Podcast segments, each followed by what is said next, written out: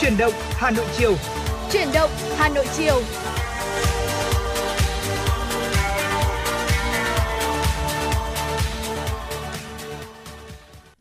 Mến chào quý vị thính giả, chúng ta đang đến với chương trình Chuyển động Hà Nội chiều trên sóng FM 96 MHz của Đài Phát thanh Truyền hình Hà Nội và người đồng hành cùng với quý thính giả trong buổi chiều ngày hôm nay từ khung giờ 16 đến 18 giờ là Quang Minh và Trọng Khương. Thưa quý vị, trong 120 phút của chương trình thì chúng tôi sẽ chuyển đến cho quý vị những thông tin thời sự đáng chú ý, những nội dung mà chúng tôi đã chuẩn bị để chia sẻ, bàn luận cùng với quý vị và có cả những phóng sự mà phóng viên của chương trình đã thực hiện ờ, về đời sống dân sinh xã hội, chúng tôi cũng sẽ chuyển đến cho quý vị. Hãy cố định tần số 96 MHz để đồng hành với Trọng Khương và Quang Minh cùng chuyển động Hà Nội quý vị nhé. Chương trình của chúng tôi cũng được phát trực tuyến trên trang web hanoionline.vn. Và trong chương trình thì ờ, không chỉ có những tin tức thời sự, những nội dung và những phóng sự mà chúng tôi đã chuẩn bị để chia sẻ với quý vị, mà còn có cả những giai điệu âm nhạc thật là hay, chúng tôi cũng sẽ lựa chọn phát tặng cho quý vị. Và ngay bây giờ xin mời quý vị thính giả chúng ta hãy cùng thư giãn với một món quà âm nhạc đầu tiên Quang Minh Trọng Khương gửi đến quý thính giả, ca khúc Ngã tư không đèn qua tiếng hát của Kara. đang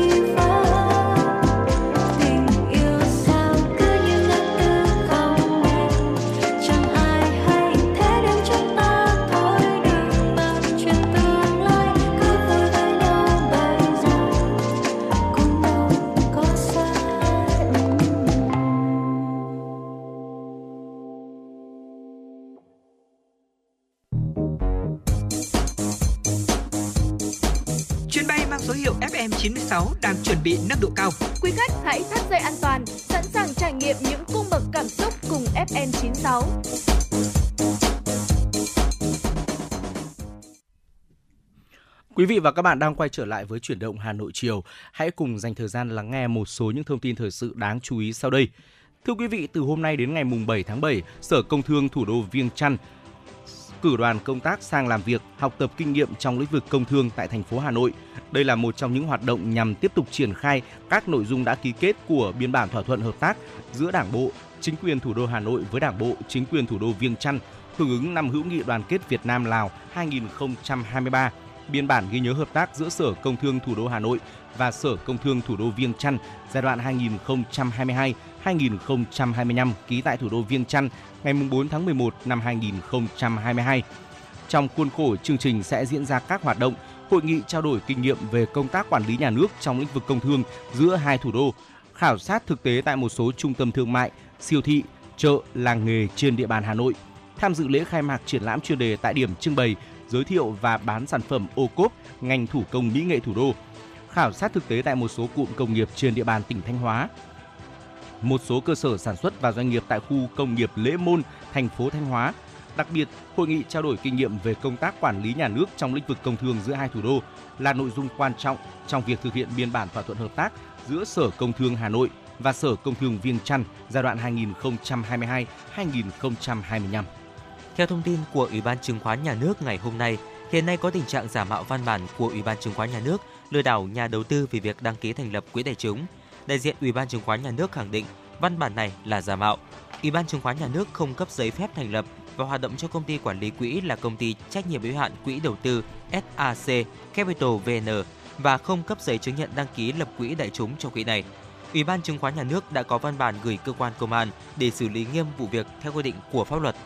Danh sách các công ty quản lý quỹ, quỹ đầu tư chứng khoán do Ủy ban Chứng khoán Nhà nước cấp đều được Ủy ban Chứng khoán Nhà nước đăng tải đầy đủ, kịp thời trên trang thông tin điện tử của Ủy ban Chứng khoán Nhà nước ssc.gov.vn. Do vậy, Ủy ban Chứng khoán Nhà nước khuyến cáo nhà đầu tư thận trọng kiểm tra, đối chiếu các thông tin trước khi giao dịch. Cảng vụ hàng không miền Bắc đã có quyết định tạm thời đóng cửa sân bay Vinh Nghệ An từ 11 giờ ngày hôm nay để lên phương án khắc phục sự cố nứt đường băng và đã có báo cáo Cục Hàng không Việt Nam thuộc Bộ Giao thông Vận tải về sự cố này. Trong sáng nay, một số chuyến bay của các hãng hàng không đến sân bay Vinh buộc phải chuyển hướng hạ cánh xuống sân bay ở Thanh Hóa. Theo thống kê, có khoảng 40 chuyến bay đến đi sân bay Vinh. Theo đại diện ACV, đường băng ở sân bay Vinh bất ngờ gặp sự cố khi lớp bê tông nhựa bề mặt bị bong chóc nứt vỡ, khiến nhiều chuyến bay phải thay đổi lịch trình hoặc hủy chuyến. Đến 11 giờ, các chuyến bay đi đến sân bay Vinh không thể cất hạ cánh. Ngoài ra, sáng nay chuyến bay VN 1261 Vinh, thành phố Hồ Chí Minh không được cất cánh và đã quay lại bãi đỗ. Chuyến bay VN 1262 thành phố Hồ Chí Minh, Vinh đổi hướng hạ cánh tại sân bay Thọ Xuân.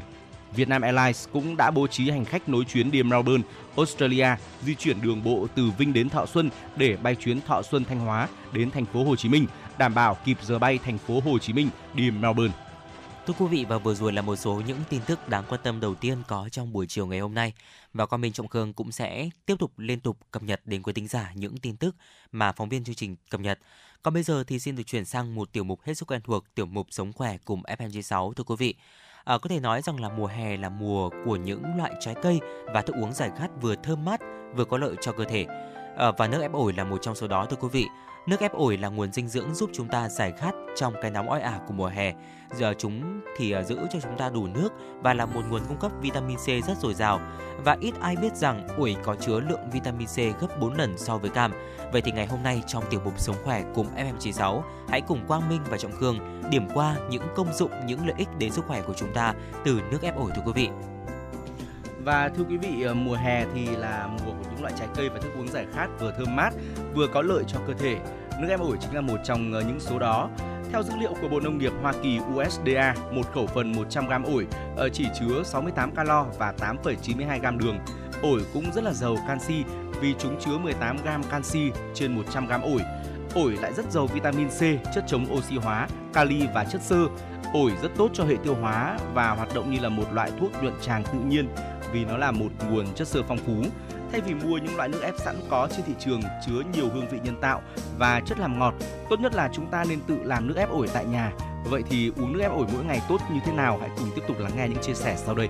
Dạ vâng thưa quý vị, đầu tiên nước ép ổi thì sẽ cung cấp cho chúng ta uh, chất chống oxy hóa đấy ạ. Nước ép ổi là một nguồn vitamin C tuyệt vời giúp chống lại bệnh cao huyết áp. Nó hoạt động như một chất chống oxy hóa giúp bảo vệ khỏi các bệnh mãn tính và nó thì cũng giúp giảm nguy cơ mắc bệnh tim. Bên cạnh đó thì cũng là à, mang đến cho chúng ta những cái lợi ích để có thể là phòng chống bệnh ung thư. Theo tiến sĩ Manoy K. Ahuja, bệnh viện Shakuda của Ấn Độ, nước ép ổi có chứa chất lycopene, uh, quercetin và vitamin C và các uh, polyphenol các chất này thì hoạt động như là một chất chống oxy hóa mạnh, giúp trung hòa các gốc tự do trong cơ thể của chúng ta. Từ đó thì giúp ngăn ngừa sự phát triển của những tế bào ung thư đấy ạ. Tiếp theo là việc là hỗ trợ giảm cân. Ừ. Ổi là một loại trái cây có hàm lượng calo thấp, đồng thời là nguồn cung cấp khoáng chất và vitamin dồi dào, nên chúng có thể là một thực phẩm bổ sung tốt cho chế độ ăn uống lành mạnh. Nó có thể là một phần trong bữa sáng, bữa trưa hoặc bữa tối mà bạn không ờ, làm tăng lượng calo nạp vào cơ thể mình. Bên cạnh đó là khả năng tăng cường hệ miễn dịch. Nước ép ổi giúp tăng cường hệ thống miễn dịch rất là tốt. Nó giúp cơ thể của quý vị và các bạn chống lại nhiễm trùng và bệnh tật. Nước ép ổi cũng là một nguồn vitamin C quan trọng, giúp giải quyết những vấn đề liên quan đến cảm lạnh và ho. Dạ vâng, bên cạnh đó thì giúp làm đẹp da cũng là một công dụng rất tuyệt vời từ nước ép ổi. Nước ép ổi thì chứa nhiều vitamin và khoáng chất có đặc tính kháng khuẩn. Những thứ này thì giúp điều trị và giảm mụn trứng cá và mụn nhọt và bên cạnh đó thì nó cũng giúp làm mờ nếp nhăn và làm chậm quá trình lão hóa da. Vì vậy nên là nếu quý vị thính giả chúng ta đang có nhu cầu cải thiện làn da của mình cũng có thể tìm đến nước ép ổi như là một cái giải pháp uh, bổ sung cũng như là hỗ trợ chúng ta. Ừ. Bên cạnh đó thì à, tốt cho hệ tiêu hóa cũng là một lợi ích rất là tuyệt vời đấy ạ. Nước ép ổi hỗ trợ hệ thống tiêu hóa của chúng ta làm việc trơn tru hơn bởi vì là nó chứa nhiều chất xơ này.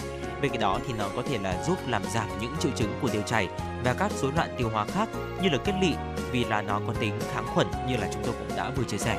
Các chất dinh dưỡng khác như là kali và vitamin C có tác dụng làm sạch hệ tiêu hóa, giữ cho đường ruột khỏe mạnh. Ngoài ra thì ăn ổi và uống nước ép ổi còn tốt cho thị lực nữa. Nước ép ổi là một nguồn vitamin A tuyệt vời giúp cải thiện thị lực của quý vị. Nó làm giảm nguy cơ nhiễm trùng mắt và đục thủy tinh thể. Quý vị và các bạn chắc chắn nên thêm nước ép ổi vào chế độ ăn uống hàng ngày để cải thiện sức khỏe tổng thể của mắt. Và đương nhiên rồi, ờ, nước ép ổi thì ờ, còn giúp thư giãn cơ thể. Trong ổi chứa nhiều magie có tác dụng kỳ diệu trong việc thư giãn các cơ trên cơ thể. Điều này lần lượt giúp giảm căng thẳng và đã được tìm thấy ờ, để giảm lo lắng khi mà chúng ta uống một cốc nước ép ổi. Dạ vâng thưa quý vị, ổn định đường huyết cũng là một lợi ích rất tuyệt vời. Do hàm lượng chất xơ phong phú và chỉ số đường huyết thấp, nước ép ổi có thể ngăn ngừa sự phát triển của bệnh tiểu đường. Trong khi chỉ số đường huyết thấp có thể ức chế sự gia tăng đột ngột của lượng đường trong máu, thì hàm lượng chất xơ trong à, chất xơ đảm bảo lượng đường được điều chỉnh tốt. Và bên cạnh những lợi ích rất là tuyệt vời từ nước ép ổi thì chúng ta cũng cần phải có một số những lưu ý nhất định khi mà thưởng thức loại đồ uống này.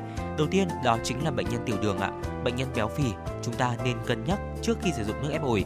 Mặc dù là có chỉ số đường huyết rất là thấp, hàm lượng đường rất là thấp, tuy nhiên nếu mà chúng ta đang trong tình trạng là bệnh nhân tiểu đường hay là béo phì thì cũng nên nên cân nhắc và uh, có cái sự đong đo cân đếm thật là kỹ. Bên cạnh đó thì những người suy nhược cơ thể nên sử dụng ủi dưới dạng xanh nhuyễn hoặc là nước ép thành nước thì sẽ hấp thụ được tốt hơn là chúng ta ăn trực tiếp. Và vừa rồi là một số những chia sẻ của chúng tôi trong tiểu mục Sống khỏe cùng FM96 về một loại quả rất là đơn giản, rất là dễ tìm kiếm trong những cái chợ dân sinh hay là những siêu thị và cũng rất là dễ chế biến thành nước ép đó chính là quả ổi thưa quý vị. Hy vọng là những thông tin vừa rồi cũng đã mang đến cho quý thính giả thêm những góc nhìn và những thông tin để chúng ta có thể cân nhắc cho thực đơn hàng ngày của mình.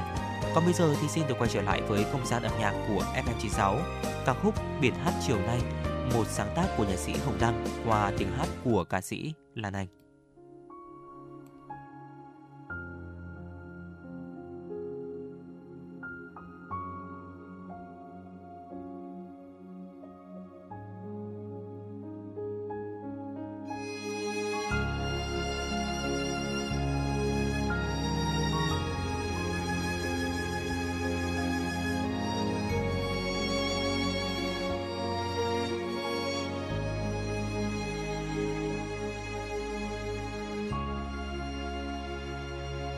Chân trời rất xanh gọi nắng xôn xao.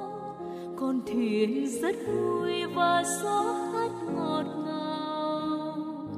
Môi cười rất xinh lung linh màu áo. Mây trắng gợn lên những cánh chim hải âu có gì sáng nay mà sóng chân trời vẫn xanh, màu nắng vẫn ngọt ngào. Môi cười rất xinh, lung linh màu áo. Cô hát gợi lên những khát khao đại dương. Ôi biển việt nam ơi sông việt nam, qua bao nhiêu thăng trầm mà chiều nay vẫn dịu dàng. Vùi sâu dưới đáy hát tình ca biển kể chuyện quê hương. Mỗi một tình yêu, mỗi một cuộc đời, qua bao nhiêu thăng trầm lửa thử vang mới nên người. Biển xanh vẫn nhắc những lời yêu thương, biển lại hát tình ca, biển kể chuyện quê hương.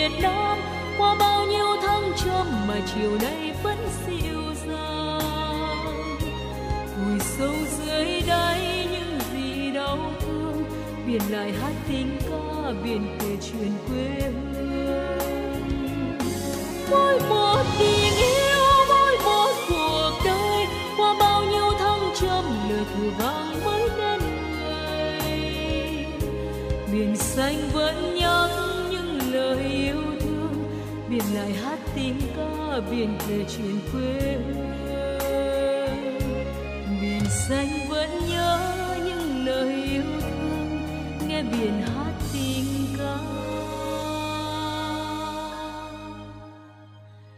Biển kể chuyện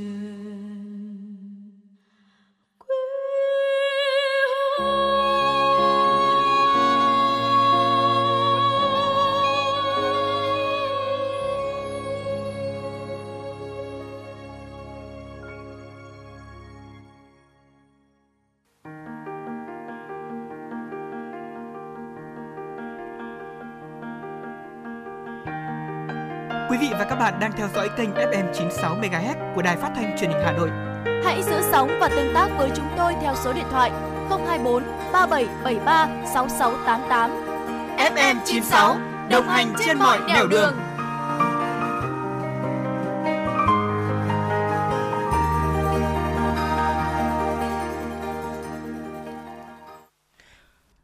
Quý thính giả vừa được lắng nghe ca khúc Biển hát chiều nay một sáng tác của nhạc sĩ Hồng Đăng. Và nếu quý vị thính giả chúng ta có những giai điệu âm nhạc yêu thích muốn lắng nghe trên làn sóng FM96 thì uh, hãy tương tác với chúng tôi thông qua số điện thoại đó chính là 024 3773 6688 quý vị nhé. Còn bây giờ thì xin được quay trở lại với những tin tức đáng quan tâm. Hà Nội có tổng đàn gia súc gia cầm lớn, đứng top đầu cả nước do lượng có lợi thế về diện tích đất sản xuất nông nghiệp, nhiều vùng đồi gò, vùng bãi thuận lợi cho phát triển các loại thức ăn nuôi đại gia súc.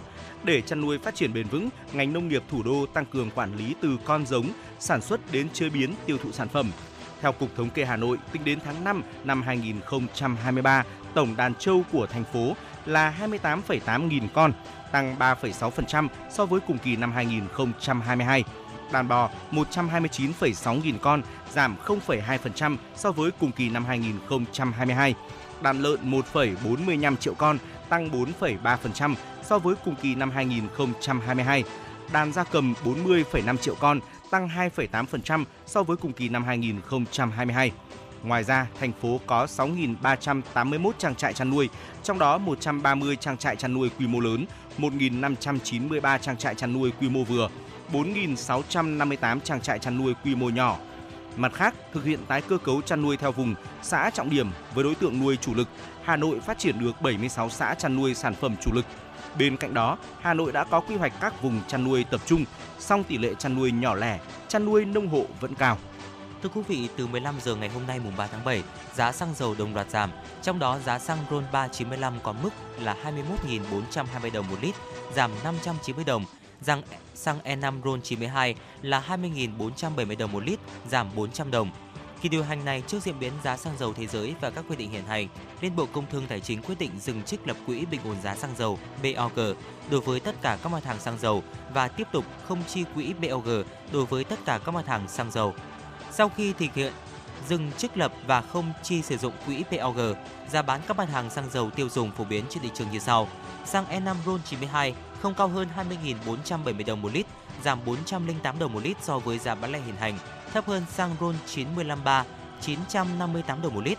Xăng RON 953 không cao hơn 21.428 đồng một lít, giảm 587 đồng một lít so với giá bán lẻ hiện hành. Dầu diesel 0,05S không cao hơn 18.169 đồng một lít, giảm 5 đồng một lít so với mức bán lẻ hiện hành. Dầu hỏa không cao hơn 17.926 đồng một lít, giảm 30 đồng một lít so với giá bán lẻ hiện hành. Trong đợt điều chỉnh lần này, chỉ có riêng dầu ma rút 180 CST 3.5S tăng 36 đồng 1 kg so với giá bán lẻ hiện hành, với giá không cao hơn 14.628 đồng một lít. Phương án điều hành giá xăng dầu nêu trên nhằm góp phần đảm bảo biến động giá xăng dầu trong nước, cơ bản phù hợp với biến động giá xăng dầu thế giới. Đồng thời, để tiếp tục duy trì mức chênh lệch giá giữa xăng sinh học E5 RON92 và xăng khoáng RON95 ở mức hợp lý để khuyến khích sử dụng nhiên liệu sinh học theo chủ trương của chính phủ, đảm bảo hài hòa lợi ích giữa các chủ thể tham gia thị trường, hỗ trợ các doanh nghiệp kinh doanh xăng dầu chủ trì cung ứng xăng dầu cho thị trường trong nước, hạn chế tối đa tác động tiêu cực đến phát triển kinh tế xã hội, hoạt động sản xuất kinh doanh và đời sống của nhân dân. Thương vụ Việt Nam tại Pakistan hôm nay vừa phát đi cảnh báo đối với các doanh nghiệp khi xuất khẩu sang Pakistan. Cụ thể, theo Thương vụ Việt Nam tại Pakistan, hiện nay Pakistan vẫn rất khó khăn trong thanh toán quốc tế. Vì vậy, nhiều doanh nghiệp nhập khẩu Pakistan không thể mua được ngoại tệ để thanh toán cho doanh nghiệp xuất khẩu, dẫn đến các lô hàng nhập khẩu bị tồn động tại cảng Karachi quá thời gian quy định. Việc này khiến phát sinh chi phí và tiền phạt của cảng và hãng tàu, đồng thời bị hải quan Pakistan tịch thu bán đấu giá. Thương vụ Việt Nam tại Pakistan cho biết, hải quan Pakistan quy định tất cả lô hàng nhập khẩu tồn động trong cảng quá thời hạn 30 ngày sẽ bị đưa vào danh sách tịch thu bán đấu giá. Do đó, Thường vụ Việt Nam tại Pakistan khuyến nghị tất cả doanh nghiệp Việt Nam xuất khẩu hàng sang Pakistan lưu ý đối với các lô hàng bị chậm thanh toán, đặc biệt là quá thời hạn 30 ngày kể từ thời điểm hàng đến cảng Karachi, cần báo cho Thương vụ Việt Nam tại Pakistan để phối hợp xử lý, không để phát sinh chi phí, tiền phạt và bị hải quan Pakistan tịch thu bán đấu giá. Chi nhánh Thương vụ Việt Nam tại San Francisco, Hoa Kỳ hôm nay thông tin gần 20 tấn vải, quả vải tươi đang được vận chuyển theo đường biển đã nhập khẩu thành công chính thức được phân phối bày bán tại hệ thống siêu thị Safeway và Albertson tại các tiểu bang bờ Tây Hoa Kỳ, trong đó có Washington, Oregon và California. Hệ thống siêu thị Safeway và Albertson là các chuỗi siêu thị có mạng lưới lớn nhất bờ Tây của Hoa Kỳ. Trong đó Safeway có 913 cửa hàng, Albertson có trên 300 cửa hàng việc tiếp tục đưa quả vải vào tiêu thụ tại các hệ thống siêu thị này với mức giá khá cạnh tranh, chỉ 3,99 đô la Mỹ một pin, tương đương với 200.000 đồng một kg là một thành công lớn trong việc thúc đẩy tiêu thụ trái cây của Việt Nam nói chung và trái vải nói riêng tại thị trường Hoa Kỳ. Để góp phần đưa quả vải Việt Nam tiếp cận sâu rộng hơn nữa người tiêu dùng Hoa Kỳ, chi nhánh thương vụ Việt Nam tại San Francisco phối hợp với Hội Doanh nhân người Việt tại Hoa Kỳ, các tổ chức doanh nghiệp triển khai các hoạt động quảng bá truyền thông trên các kênh thông tin, đặc biệt là trên các mạng xã hội, tổ chức gian hàng trưng bày và bày bán vải tại một số khu vực chợ của người Việt, người châu Á, tổ chức hoạt động nếm thử giúp người dân làm quen với quả vải, từ đó thúc đẩy việc tiêu thụ loại trái cây này. Và thưa quý vị, vừa rồi là một số những tin tức đáng quan tâm có trong buổi chiều ngày hôm nay do biên tập viên Kim Anh thực hiện. Còn ngay bây giờ trước khi chúng ta đến với tiểu mục khám phá Hà Nội, mời quý thính giả cùng thư giãn với một giai điệu âm nhạc ca khúc Cô gái và cây dương cầm, một sáng tác của nhạc sĩ Phan Mạnh Quỳnh.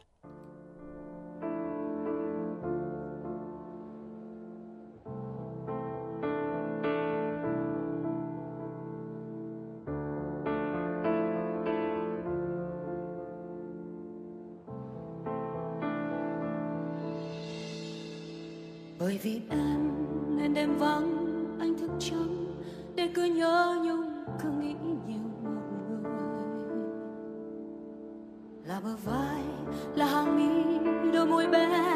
Cất tiếng hát anh say đắm và mỉm cười. Những khi chỉ còn giọng ca thanh thơ ước mơ gom thành hạnh phúc dịu ngọt chuyện là khi ngôi sao chiếu trên sân khấu, em bông hoa nên một đóa hồng rừng từ đây, nơi yêu hận thêm thưa thớt, rồi dòng hát em chẳng cất nữa một lần nào. Cả cây dương cầm và anh trống vắng. Mỗi đêm tịch mịch vài tiếng lặng người cứ mong em về rồi cứ mãi đã như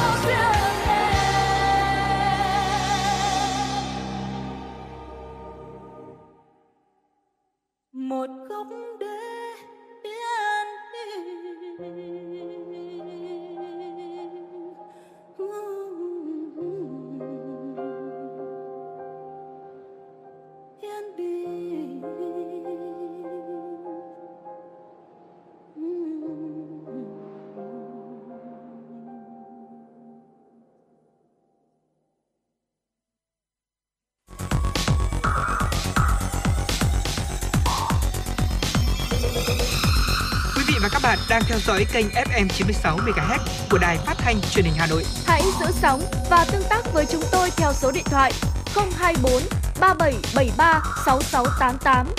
FM 96 đồng hành trên mọi nẻo đường. Quý thính giả đang quay trở lại với chuyển động Hà Nội chiều ngày hôm nay cùng Quang Minh và Trọng Khương. Ngay bây giờ sẽ là tiểu mục khám phá Hà Nội. À, ngày hôm nay thì chúng tôi sẽ chọn một chủ đề để có thể là chia sẻ đến quý thính giả. Đó chính là chúng ta trò chuyện về những tên đường sai và tên đường đúng ở Hà Nội. Thông thường thì cái gì nói sai thì phải sửa đúng không ạ? Và cái gì đã sai thì không được chấp nhận. Thế nhưng mà ở Hà Nội thì có một số tên đường phố bị gọi tên sai mà người ta gọi sai đa phần là những người Hà Nội cũ, những người mà gia đình đã ở Hà Nội từ thời Pháp thuộc những cái sai mà những người Hà Nội quy ước ngầm với nhau là chấp nhận được và thường không ai bắt bẻ như kiểu là gọi Hồ Hoàn Kiếm là bồ hồ vậy. Vậy thì ngay bây giờ chúng ta hãy cùng nhau tìm hiểu xem đâu là những tên phố, tên đường mà hay bị gọi sai ở Hà Nội thưa quý vị. Chưa hết là về phố Tạ Hiện. Phố Tạ Hiện thì có nhiều người gọi là phố Tạ Hiền. Phố này đi từ phố Hàng Buồm đến phố Hàng Bạc. Thời Pháp thuộc gọi là phố Zero, nhưng dân chúng quen gọi là ngõ Quảng Lạc vì ở giữa phố có dạp hát tuồng Quảng Lạc.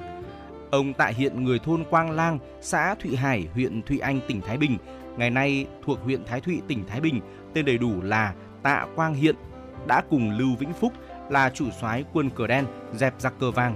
Về sau thì ông tham gia phong trào Cần Vương của vua Hàm Nghi. Ông là thủ lĩnh lãnh đạo nhân dân Thái Bình chống Pháp. Ông bị người Pháp bắt và giết hại ở Đông Triều, tỉnh Quảng Ninh. Tiếp theo là phố Đỗ Hành thưa quý vị.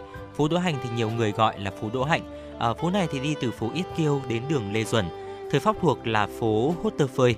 Ông Đỗ Hành thuê quê ở thôn Nhân Mỹ, xã Hoàng Ngọc, huyện Hoàng Hóa, tỉnh Thanh Hóa, là một danh tướng dưới triều Trần Nhân Tông, người đã có công bắt sống tướng Nguyễn, tướng Nguyên Ô Mã Nhi trong trận thủy chiến trên sông Bạch Đằng thưa quý vị.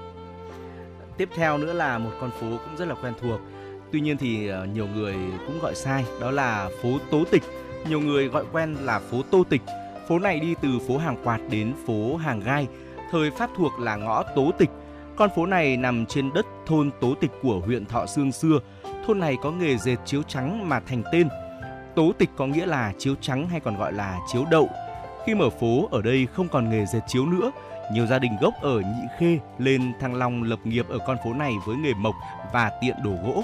Dạ vâng, tiếp theo là phố Quán Thánh và đền Quán Thánh thưa quý vị. Nhiều người thì gọi con phố này và ngôi đền này là Quan Thánh. Phố này thì đi từ phố Hàng Than đến phố Thụy Khuê. Thời Pháp thuộc là đường Phật lớn. Sở dĩ phố này có tên như vậy là do tại đây có một đạo quán của đạo giáo, vừa là nơi tu hành, vừa là nơi thờ ông Thánh Huyền Thiên Trần Vũ, một nhân vật huyền thoại có công dẹp trừ thủy quái ở Hồ Tây và phía Bắc kinh thành Thăng Long. Dưới triều nhà Lý thì được vua Lý Thái Tổ phong là vị thần trấn giữ phía Bắc kinh thành Thăng Long, cho nên quán đã trở thành đền của Phật giáo. Tiếp theo chúng tôi muốn giới thiệu đến với quý vị phố Nguyễn Thiếp, nhiều người gọi là Nguyễn Thiệp. Phố này đi từ phố Nguyễn Trung Trực đến phố Hàng Khoai. Thời Pháp thuộc là phố Duy Răng Tông. Ông Nguyễn Thiếp, người ở làng Mật Thôn, xã Nguyệt Áo, huyện La Sơn, phủ Đức Quang, Hà Tĩnh, nay thuộc huyện Can Lộc, tỉnh Hà Tĩnh, được vua Quang Trung tin dùng giao nhiệm vụ chuyên lo việc dịch thuật kinh dịch, văn bản từ chữ Hán sang chữ Nôm và phụ trách công việc ở viện Sùng Chính, được người đời gọi là La Sơn Phu Tử. Ông là người có công xây dựng Phượng Hoàng Trung Đô là kinh đô mới của nhà Tây Sơn. Và mời quý vị thính giả chúng ta cùng đến với xóm Hà Hồi. Xóm Hà Hồi thì nhiều người gọi là xóm Hạ Hồi. Xóm này gồm có bốn ngõ, một ngõ thông ra Trần Hưng Đạo, một ngõ thông ra Trần Quốc Toản và hai ngõ thông ra Quang Trung. Thời Pháp thuộc là xóm Jore Giberi. Hà Hồi là một địa danh thuộc huyện Thường Tín. Nơi đây đã diễn ra trận thắng vang dội mở đường cho đội quân Tây Sơn tiến vào giải phóng kinh thành Thăng Long mùa xuân năm 1789 thưa quý vị. Và địa danh lịch sử này được lấy để đặt tên cho một xóm của Hà Nội. Thưa quý vị, tiếp theo là phố Bảo Khánh, nhiều người gọi là phố Thưa quý vị, phố Báo Khánh, nhiều người gọi là phố Bảo Khánh. Ở con phố này đi từ phố Lê Thái Tổ đến phố Hàng Trống, thời Pháp thuộc là phố Pochie. Con phố này ngày xưa nằm trên đất của thôn Báo Thiên Tự thuộc phường Báo Thiên, nơi có ngôi chùa Báo Thiên được xây dựng từ năm 1057, thời Lý. Về sau, thôn Báo Thiên Tự sáp nhập với thôn Hữu Khánh Thụy đều thuộc tổng Tiền Túc, huyện Thọ Sương thành thôn Báo Khánh. Vì vậy, con phố nằm trên đất thôn Báo Khánh được mang tên là phố Báo Khánh. Dạ vâng, tiếp theo là phố Lý Văn Phúc là một cái tên mà cũng rất là nhiều người gọi nhầm là Lý Văn Phúc thưa quý vị. À, đây là một con phố cụt đi từ chỗ số nhà 161 phố Nguyễn Thế Học đi vào. Thời Pháp thuộc là đường 204. Ông Lý Văn Phức thì sinh năm 1785, mất năm 1849, sinh ra ở làng Hồ Khẩu, huyện Vĩnh Thuận, phủ Hoài Đức, Hà Nội, nay là phường Bưởi, quận Tây Hồ. Tổ tiên ông là người Trương Thâu, tỉnh Phúc Kiến, Trung Quốc, làm quan dưới triều Minh. Thế nhưng vì tránh sự truy diệt của nhà Thanh nên đến làng Hồ Khẩu nước ta để lánh nạn. Ông làm quan dưới triều Minh Mạng và thiệu trị nhà Nguyễn. Ông là tác giả của nhiều cuốn sách ghi lại những điều mắt thấy tai nghe khi đi xứ nước ngoài và có nhiều giá trị về lịch sử, địa lý cũng như là dân tộc học. Tiếp theo là phố Phạm Đình Hồ. Ờ, thưa quý vị, nhiều người gọi là phố Phạm Đình Hồ. Phố này đi, đi từ phố Tăng Bạt Hổ đến phố Lò Đúc, thời Pháp thuộc là phố Xê Ông. Ông Phạm Đình Hổ, sinh năm 1768, mất năm 1839, người xã Đan Loan, huyện Đường An, nay là huyện Cẩm Giàng, tỉnh Hải Dương. Ông sinh sống ở phường Hà Khẩu, kinh thành Thăng Long, làm quan dưới triều Minh Mạng nhà Nguyễn. Ông là tác giả của nhiều cuốn sách, nổi bật là hai tác phẩm Vũ Trung Tùy Bút và Tang Thương Ngẫu Lục là những tập truyện và ký ghi lại những điều chân thực thời Lê Mạt, trong đó nói nhiều về cảnh vật và con người Thăng Long thuở ấy. Ông là một danh nhân văn hóa và lịch sử. Dạ vâng, tiếp theo cũng là một con phố mà rất được uh, nhiều người uh, hay bị mọi người gọi tên sai, đó chính là phố Tông Đàn. Mọi người hay gọi là Tôn Đàn thưa quý vị. Phố này thì đi từ phố Trần Nguyên Hãn đến phố Tràng Tiền. Thời Pháp thuộc đây là một đoạn của phố Hàng Vôi. Ông Tông Đàn có sách chép là Nùng Tông Đàn, sinh năm 1046, là người dân tộc Nùng ở Tổng Kim Pha, Châu Quảng Nguyên, thuộc đạo Thái Nguyên, nay là Nà Cạn, phường Sông Bằng, tỉnh Cao Bằng. Ông là tướng dưới triều nhà Lý, cùng thời với Lý Thường Kiệt, có công trong cuộc chiến đánh chiếm Ung Châu, Khâm Châu, Liêm Châu trên đất Trung Quốc, phá tan âm mưu định sang nước ta của nhà Tống từ năm 1075 đến năm 1077 thưa quý vị. Tiếp theo chúng tôi muốn giới thiệu đến với quý vị là phố Lê Gia Đình, có nhiều người gọi là phố Lê Gia Định. Con phố này đi từ Đồng Nhân qua khu tập thể Nguyễn Công Trứ, lượn khúc tới phố Thịnh Yên, chạy phía sau đền Hai Bà Trưng. Thời Pháp thuộc thì con phố này được gọi là đường 336. Ông Lê Gia Đình sinh năm 1920, quê gốc ở huyện Gia Lộc, tỉnh Hải Dương. Năm 1944, ông tham gia quân đội và đến năm 1946 là chính trị viên đại đội phụ trách bảo vệ dinh hồ chủ tịch Bắc Bộ Phủ, nay là nhà khách chính phủ, số 12 Ngô Quyền. Ngày 20 tháng 12 năm 1946, ông là người lính dùng bom ba càng quyết tử cho Tổ quốc quyết sinh số 1 của Liên khu 1 trong trận đánh trả quân Pháp tấn công vào Bắc Bộ Phủ.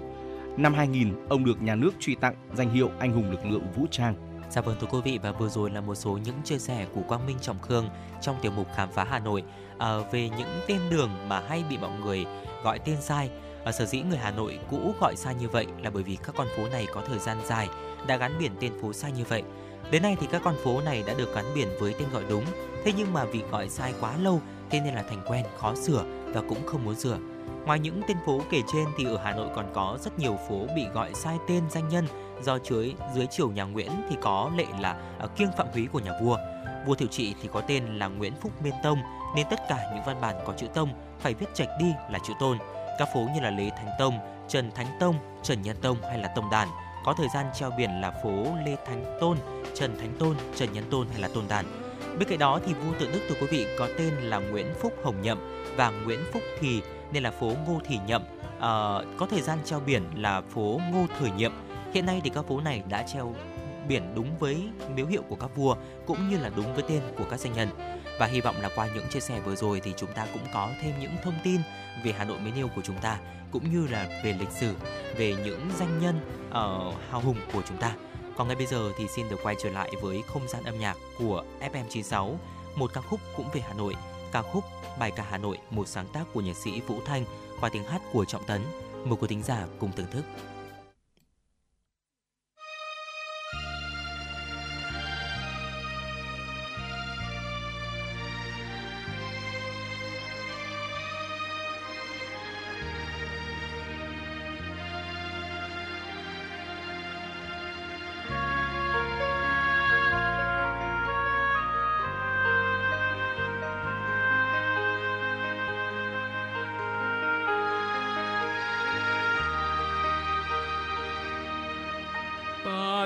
Trên đường Hà Nội rực rỡ chiến công. Đường thanh thang ba đình lịch sử, đường tập nập hoàn kiếm đông xuân. Nghe nào nức trong lòng, thủ đô ta sục sôi đánh mỹ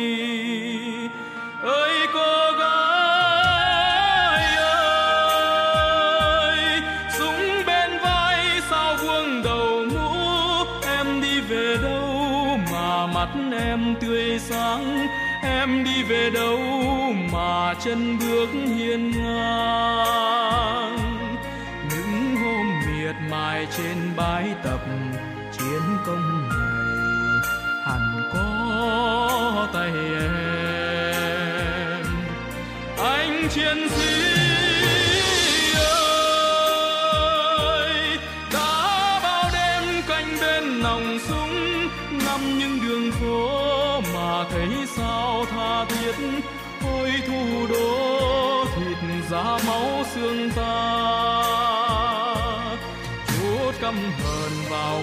quân xâm lược giữa đất trời.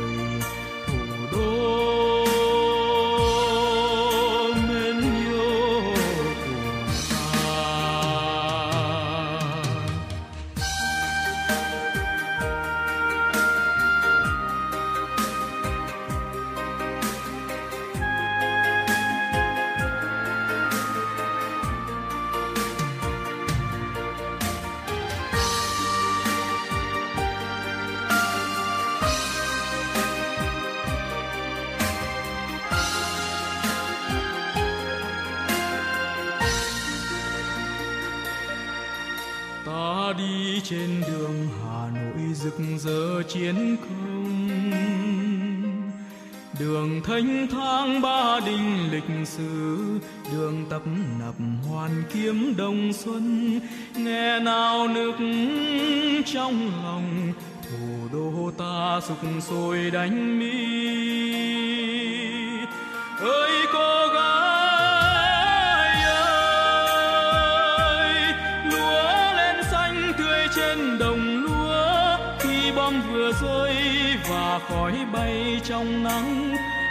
công nhân, điện vẫn sáng trong đêm. Tiếng loa truyền về tin thắng trận giữa đất trời.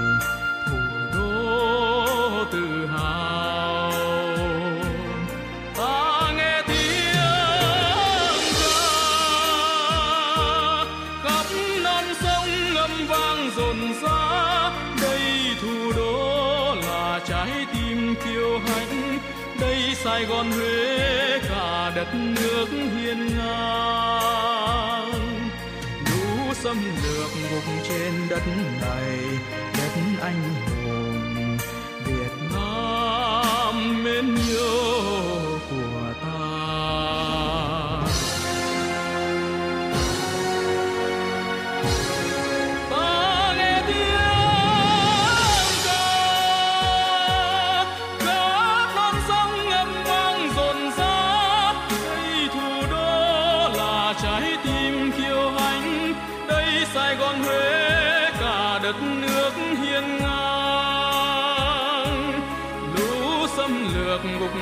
đất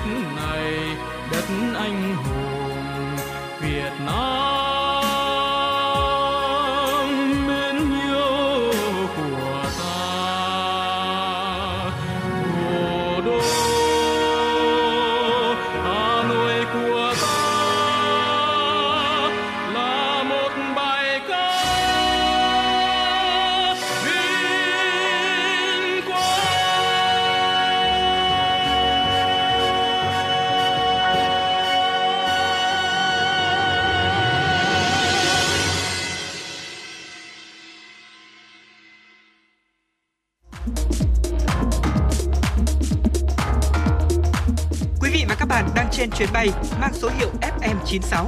Hãy thư giãn, chúng tôi sẽ cùng bạn trên mọi cung đường. Hãy giữ sóng và tương tác với chúng tôi theo số điện thoại 024 3773 6688.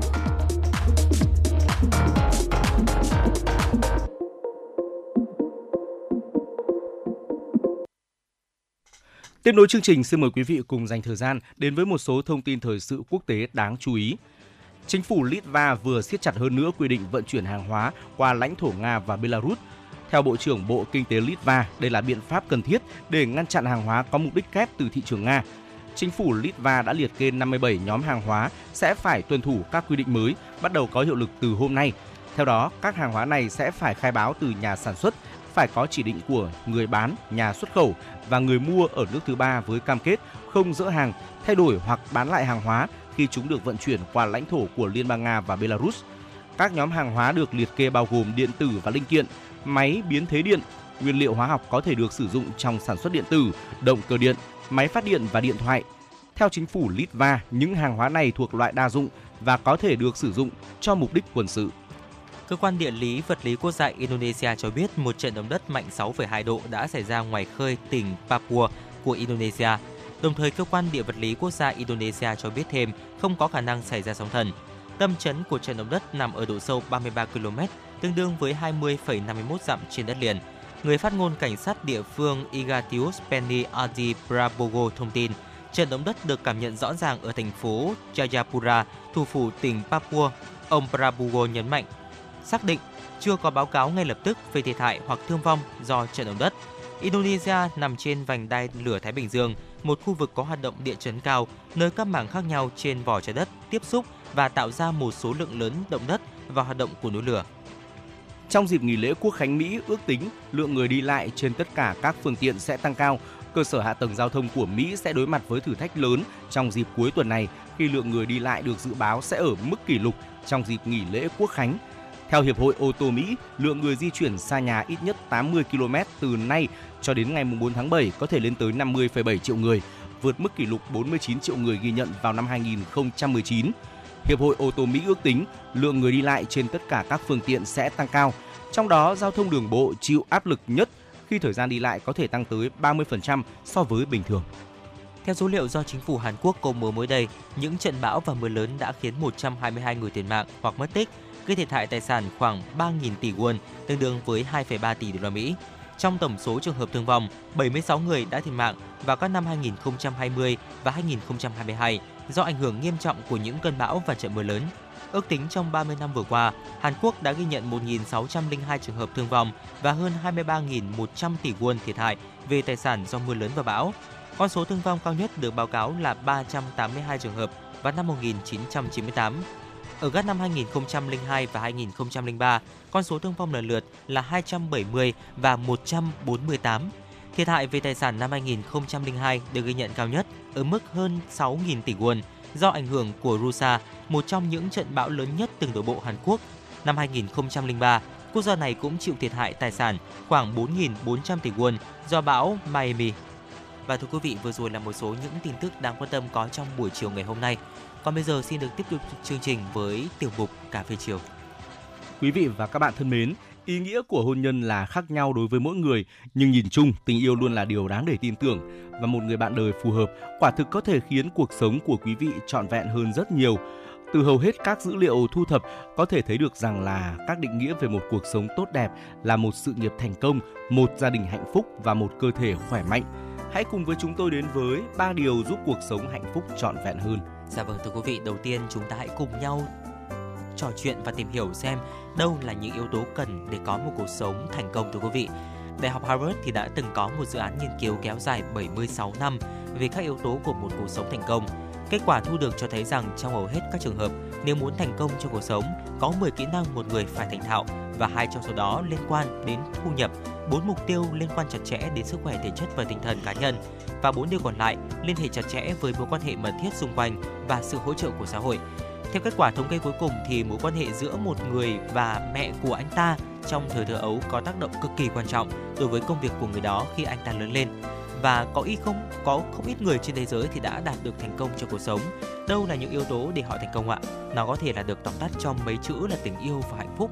Tình yêu và hạnh phúc là những yếu tố cực kỳ quan trọng cho một cuộc sống thành công. Tuy nhiên, kỹ năng giao tiếp xã hội mạnh mẽ là cốt lõi của nó. Nó cũng là một yếu tố quan trọng để xác định nấc thang và một người có thể đạt tới được. À, có rất nhiều người có quan hệ xã giao với chúng ta, thế nhưng mà điều chúng ta quan tâm không nên là số lượng mà là chất lượng thưa quý vị. Vai trò của kỹ năng giao tiếp xã hội trong sự phát triển cá nhân là như thế nào đây? Thưa quý vị, một vòng tròn quan hệ xã giao lành mạnh đóng vai trò quan trọng trong sự phát triển của một người. Vậy đối với một người, tình yêu và hạnh phúc có thể đạt được từ cấp độ nào? Trên thực tế thì chúng ta luôn gặp rất nhiều người trong cuộc đời mình, nhưng mà hầu hết họ chỉ là khách qua đường đối với chúng ta mà thôi. Khi về già, người ta sẽ nhận ra rằng thực ra người ở bên ta lâu nhất chính là người bạn đời của mình. Trên đời này thì rất là khó để tìm được một người bạn đời phù hợp về mặt tâm hồn. Một số người có thể may mắn và đã tìm được một người bạn có thể là cùng họ già đi từ rất sớm. Nhưng mà cũng có người khổ công tìm kiếm, đợi đến 30, 40 tuổi mới tìm được người phù hợp của cuộc đời mình. Đối với một người trước 30 tuổi, tình yêu và hôn nhân có thể không quá quan trọng vì cuộc sống trước tuổi 30, chúng ta có gia đình, bạn bè, sự nghiệp, học hành chiếm một tỷ trọng tương đối quan trọng trong cuộc sống của chúng ta. Nhưng sau tuổi 30, niềm mong mỏi hạnh phúc trong hôn nhân sẽ bắt đầu chiếm ưu thế bởi vì nó khiến cuộc sống của chúng ta suôn sẻ hơn và đầy đủ hơn. Có một thực tế đó là rất có thể chính người bạn đời của chúng ta mới là người quyết định đẳng cấp cuộc sống của chúng ta. Tuy nhiên hiện nay ngày càng có nhiều người cảm thấy ngại kết hôn và sinh con. Dạ vâng thưa quý vị và điều tiếp theo Quang Minh Trọng Khương muốn chia sẻ đến quý thính giả đó chính là một cuộc hôn nhân lành mạnh thì đóng một vai trò rất quan trọng trong sự phát triển cá nhân của chúng ta đấy ạ. Theo khảo sát thì nhiều người hiện nay không tin vào hôn nhân và cũng có rất nhiều người cho rằng cả đời không cần kết hôn cũng có thể là sống một cuộc sống tuyệt vời. Vậy thì ý nghĩa của hôn nhân đối với một người là gì ạ? Ở trên thực tế thì ờ, người bạn đời của chúng ta có ảnh hưởng rất lớn đến hạnh phúc trong tương lai của chúng ta. Đối với một người, ý nghĩa chính của hôn nhân là có một mối quan hệ cực kỳ gắn bó với một người. Bởi lẽ có mà phần lớn nguồn hạnh phúc của con người đến từ sự gần gũi. Thứ hai, hôn nhân cũng sẽ mang đến cho chúng ta những vai trò mới. Hai người sau khi kết hôn sẽ cần phải đảm nhận nhiều vai trò khác nhau, vợ, chồng, cha mẹ, con dâu hay là con rể. Nhiều phụ nữ sẽ coi cuộc sống hôn nhân tương lai của họ là sự nghiệp, bởi vì ờ, với họ thì ở ờ, nếu kết hôn đúng người, cuộc sống tương lai sẽ thuận buồm xuôi gió và một cuộc sống hôn nhân hạnh phúc và viên mãn thì có thể là bù đắp những khiếm khuyết trong tâm lý của một cá nhân trong ờ, khoảng thời gian trước. Ý nghĩa của hôn nhân thì là khác nhau đối với mỗi người thưa quý vị. Tuy nhiên thì nhìn chung, tình yêu luôn là điều đáng để chúng ta có thể là tin tưởng và một người bạn đời phù hợp quả thực có thể khiến cuộc sống của chúng ta trọn vẹn hơn rất là nhiều. Và thưa quý vị, vừa rồi là một số những chia sẻ ngắn của chúng tôi về một nghiên cứu 76 năm của Đại học Harvard chỉ ra 3 điều giúp cuộc sống của chúng ta hạnh phúc trọn vẹn hơn. Xin được điểm lại một lần nữa. Đầu tiên đó chính là những yếu tố cần để có một cuộc sống thành công. Tiếp theo đó chính là vai trò của kỹ năng giao tiếp trong xã hội, trong cái sự phát triển cá nhân của chúng ta. Và cuối cùng đó chính là một cuộc hôn nhân lành mạnh đóng vai trò quan trọng trong sự phát triển cá nhân và hy vọng là những chia sẻ vừa rồi thì cũng đã mang đến cho quý thính giả thêm những góc nhìn và những thông tin thú vị để chúng ta có một cuộc sống hạnh phúc trọn vẹn hơn, có nhiều niềm vui hơn. Và quý vị thính giả chúng ta có những suy nghĩ nào về vấn đề này hay là cũng muốn tương tác cùng với chương trình thì đừng quên kênh tương tác của chúng tôi quen thuộc đó chính là 024 3773 6688 quý vị nhé. Còn bây giờ thì xin được quay trở lại với không gian âm nhạc trước khi chúng ta đến với khung giờ thứ hai của truyền động Hà Nội chiều từ 17 giờ đến 18 giờ. Mời quý thính giả chúng ta cùng thư giãn với ca khúc Tầng mây thứ 8 qua tiếng hát của ban nhạc Chili's.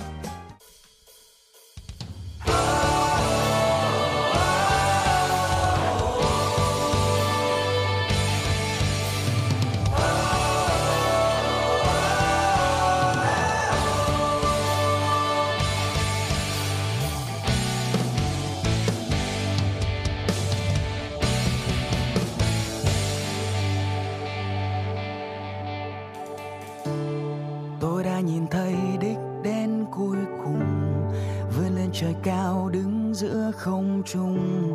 Qua bao buồn vui đã đến nơi này tầng mây thứ tám. Khi trăng vừa treo ở giữa thiên hà, đưa tay mình ôm những tháng năm qua, trên mi còn vương những vết thời gian. Có khi quên đi mất nhưng vỡ tan, chợt thấy tất cả những giấc mơ như đang có trong tay, chờ ta bước đến đây ngàn lần làm mình đau. Nay yên giấc trong đêm nhạt màu. Một ngày mình kề vai nhau để lại lo âu.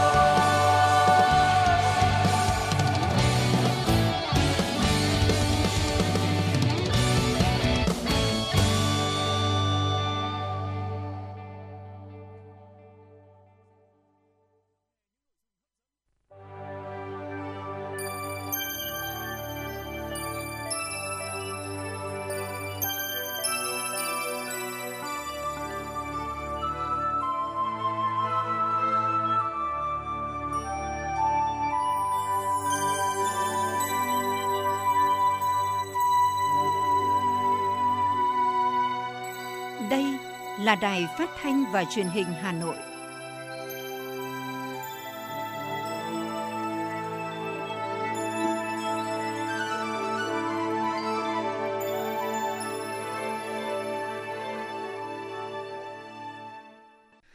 Quý vị và các bạn thân mến, quý vị và các bạn đang quay trở lại với chuyển động Hà Nội chiều. Bây giờ là khung giờ từ 17 giờ đến 18 giờ sẽ là lúc mà chúng tôi Trọng Khương và Quang Minh cập nhật đến cho quý vị những thông tin thời sự đáng chú ý. Đồng thời chúng tôi cũng chuyển đến cho quý vị những phóng sự mà phóng viên của chương trình đã thực hiện. Hãy ghi nhớ tần số của chương trình 96 MHz, cố định tần số và đồng hành với chúng tôi nhé. Và chương trình cũng được phát trực tuyến trên trang web hanoionline.vn. Quý vị và các bạn thân mến, ngay lúc này thì hãy cùng chúng tôi đến với một số thông tin thời sự đáng chú ý sau đây. Thưa quý vị, Bộ Giao thông Vận tải vừa đề xuất Thủ tướng Chính phủ xem xét quyết định thành lập tổ công tác xây dựng đề án chủ trương đầu tư đường sắt cao tốc trên trục Bắc Nam, trình Chính phủ, Quốc hội, Bộ Chính trị. Tổ công tác hoạt động theo hình thức kiêm nhiệm và tự giải thể sau khi Bộ Chính trị có kết luận về chủ trương đầu tư đường sắt tốc độ cao trên trục Bắc Nam hoặc theo chỉ đạo của Thủ tướng Chính phủ.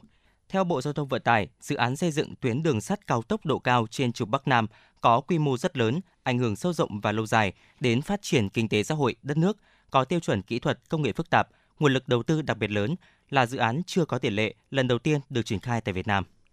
Thanh tra Sở Giao thông Vận tải Hà Nội vừa kiến nghị Ủy ban nhân dân thành phố chỉ đạo các quận, huyện, thị xã lắp đặt camera giám sát tại các khu vực ra vào các cảng vật liệu xây dựng, đầu mối bốc xếp để kịp thời ghi nhận các phương tiện vận chuyển hàng hóa vi phạm, gửi hình ảnh cho lực lượng chức năng xử lý ngay. Qua kiểm tra, lực lượng liên ngành đã lập biên bản xử lý 13 trường hợp vi phạm, phạt tiền trên 45 triệu đồng, tạm giữ một phương tiện, tước quyền sử dụng giấy phép lái xe một trường hợp, trong đó tập trung vào các vi phạm như chở chất thải, vật liệu xây dựng dễ rơi vãi mà không có mui, bạt che đậy hoặc có mui, bạt nhưng lôi kéo đất ra đường bộ, gây mất an toàn giao thông và vệ sinh môi trường, quá tải trọng. Nhờ sự phối hợp tích cực, quyết liệt xử lý nên vi phạm về hoạt động vận tải hàng hóa trên tuyến đê thuộc địa bàn quận Bắc Từ Liêm đã giảm hẳn. Thời gian tới, thanh tra sở sẽ tiếp tục chỉ đạo các đội thanh tra giao thông vận tải liên quan phối hợp chặt chẽ với lực lượng cảnh sát giao thông, triển khai kế hoạch phối hợp kiểm tra, xử lý các phương tiện hoạt động vận tải hàng hóa trên địa bàn ba quận Cầu Giấy, Nam Từ Liêm và Bắc Từ Liêm. Ủy ban nhân dân thành phố Hà Nội vừa có tờ trình Hội đồng nhân dân thành phố xem xét thông qua chủ trương định hướng phát triển không gian và hạ tầng đô thị đồ án điều chỉnh quy hoạch chung thủ đô Hà Nội đến năm 2045, tầm nhìn đến năm 2065. Đáng chú ý trong đó có định hướng quy hoạch cảng hàng không thứ hai của thủ đô. Theo đó, dự kiến sau năm 2030, vùng thủ đô sẽ có hai sân bay bao gồm cảng hàng không quốc tế Nội Bài và cảng hàng không thứ hai. Ủy ban nhân dân thành phố Hà Nội dự kiến đề xuất trong đồ án điều chỉnh quy hoạch chung thủ đô hai phương án về vị trí cảng hàng không thứ hai. Theo phương án 1, địa điểm cảng hàng không thứ hai là tại xã Tân Ước và xã Thành Vân, huyện Thanh Oai, xã Tiền Phong và Tân Minh, huyện Thường Tín. Phương án 2 đề xuất địa điểm tại xã Đồng Tân, Minh Đức, Trầm Lộng, Kim Dường, Hòa Lâm, huyện Ứng Hòa. Ủy ban nhân dân thành phố Hà Nội cho biết phương án cụ thể sẽ được Bộ Giao thông Vận tải thống nhất trên cơ sở đề xuất của Ủy ban nhân dân thành phố Hà Nội, báo cáo cấp có thẩm quyền quyết định và xem xét. Bộ Giao thông Vận tải cho biết vừa quyết định đưa vào khai thác sử dụng 4 ga mở mới thuộc dự án cải tạo, nâng cấp các công trình thiết yếu, đoạn Nha Trang Sài Gòn, dự án cải tạo nâng cấp tuyến đường sắt Hà Nội thành phố Hồ Chí Minh trong tháng 7 này. Theo đó, 4 ga mở mới gồm Phong Phú, xã Phong Phú, huyện Tuy Phong, tỉnh Bình Thuận, Vĩnh Tân, xã Vĩnh Tân, huyện Tuy Phong, tỉnh Bình Thuận, Cam Thịnh Đông, xã Cam Thịnh Đông, thành phố Cam Ranh, tỉnh Khánh Hòa và ga Hàm Liêm, xã Hàm Liêm, huyện Hàm Thuận Bắc, tỉnh Bình Thuận. Bộ Giao thông Vận tải cho hay, 4 ga đưa vào khai thác trên đều là các ga kỹ thuật có chức năng sử dụng là nhường, tránh tàu, không đón trả khách. Tổng công ty Đường sắt Việt Nam VNR có trách nhiệm ban hành đầy đủ quy tắc quản lý kỹ thuật ga phù hợp với chức năng, đào tạo nghiệp vụ cho các chức danh nhân viên đường sắt trực tiếp chạy tàu để đảm bảo an toàn, quản lý, khai thác theo đúng công năng thiết kế và phương án quản lý, khai thác được phê duyệt, đảm bảo an toàn hiệu quả. Tổng công ty Đường sắt Việt Nam được Bộ Giao thông Vận tải yêu cầu bổ sung công trình ga vào danh mục tài sản kết cấu hạ tầng đường sắt quốc gia, hồ sơ quản lý công trình đường sắt và thực hiện công tác quản lý bảo trì ga đường sắt theo quy định. Theo bạn, thứ gì tạo nên sự tự tin cho chúng ta khi nói chuyện? Cách ăn nói hay là ngôn ngữ cơ thể? Với tôi, đó là nụ cười. Cảm ơn các bác sĩ của nhà khoa Quang Hưng đã giúp tôi có được bí quyết chinh phục người mình thích. Một nụ cười tự nhiên và rạng rỡ. Thật chẳng ngờ, nhà khoa Quang Hưng đã giúp tôi hoàn thiện mình, trở nên tự tin hơn mỗi khi giao tiếp với đối tác, khách hàng với một nụ cười đầy rạng rỡ và thu hút. Nhà khoa Quang Hưng đã tiếp thêm tự tin cho những nụ cười thêm tươi. Sứ mệnh tiếp thêm tự tin cho nụ cười Nhà khoa Quang Hưng tin cậy điểm 10 Thay đổi bản thân nâng tầm giá trị mỗi người Tới ngay nhà khoa Quang Hưng đây Tư vấn chăm sóc tận tình Y bác sĩ chuyên môn cao thấu hiểu tâm tình Thiết bị hiện đại phục vụ hết mình Tới ngay nhà khoa Quang Hưng để tự tin là chính mình Hiện nay, Nha khoa Quang Hưng đang có chương trình thăm khám và điều trị miễn phí các bệnh răng miệng cho trẻ em dưới 12 tuổi. Hãy ghé ngay Nha khoa Quang Hưng tại số 4 lô A32, cổng chào khu đô thị Gelesimco A, An Khánh, Hoài Đức, Hà Nội hoặc số 150 Phan Đình Phùng, thị trấn Phùng hay ngã ba chợ Tân Lập, Đan Phượng. Chi tiết liên hệ 024 777 06699 hoặc truy cập website nha khoa quang hưng.com. Chuyến bay mang số hiệu FM96 đang chuẩn bị nâng độ cao. Quý khách hãy thắt dây an toàn, sẵn sàng trải nghiệm những cung bậc cảm xúc cùng FM96. Thưa quý vị và các bạn, thời gian vừa qua, thực hiện chương trình số 01 CTRTU của Thành ủy Hà Nội về tăng cường công tác xây dựng, chỉnh đốn Đảng, xây dựng Đảng bộ và hệ thống chính trị thành phố trong sạch vững mạnh, đẩy mạnh cải cách hành chính giai đoạn 2021-2025, các địa phương đã có nhiều giải pháp mang tính đột phá cho công tác cán bộ, ghi nhận của phóng viên Truyền động Hà Nội. Tại huyện Thường Tín, các cấp chính quyền đã tích cực triển khai thực hiện các chương trình nhiệm vụ, đổi mới lề lối làm việc thông qua cải cách thủ tục hành chính để nâng cao nhận thức của cán bộ đảng viên, công chức trong thực hiện chức trách nhiệm vụ phục vụ nhân dân. Qua đó, từng bước đáp ứng yêu cầu nhiệm vụ đặt ra. Huyện Thường Tín đặc biệt chú trọng nâng cao chất lượng công tác cán bộ, chú trọng nêu gương của người đứng đầu, đặc biệt là trong thực hiện việc tăng văn minh, cưới tiến bộ, làm đẹp cảnh quan môi trường, nỗ lực khắc phục hạn chế trong công tác cải cách hành chính. Ông Vũ Văn Tuân, trưởng ban tổ chức huyện ủy Thường Tín cho biết. Ờ, chương trình 01 thì là cái ờ, chương trình xương sống của các chương trình. Nét nổi bật thì nó cũng liên quan vẫn hai cái lĩnh vực chính này là là cái công tác cán bộ và cái thu ngân, thu ngân sách. Thì huyện đã triệu tập hội nghị triển khai đến cán bộ chủ chốt của các xã thị trấn và đưa lên bản tin nội bộ cũng như là đài truyền thanh và giao cho đảng ủy các xã là phổ biến đến tất đảng viên.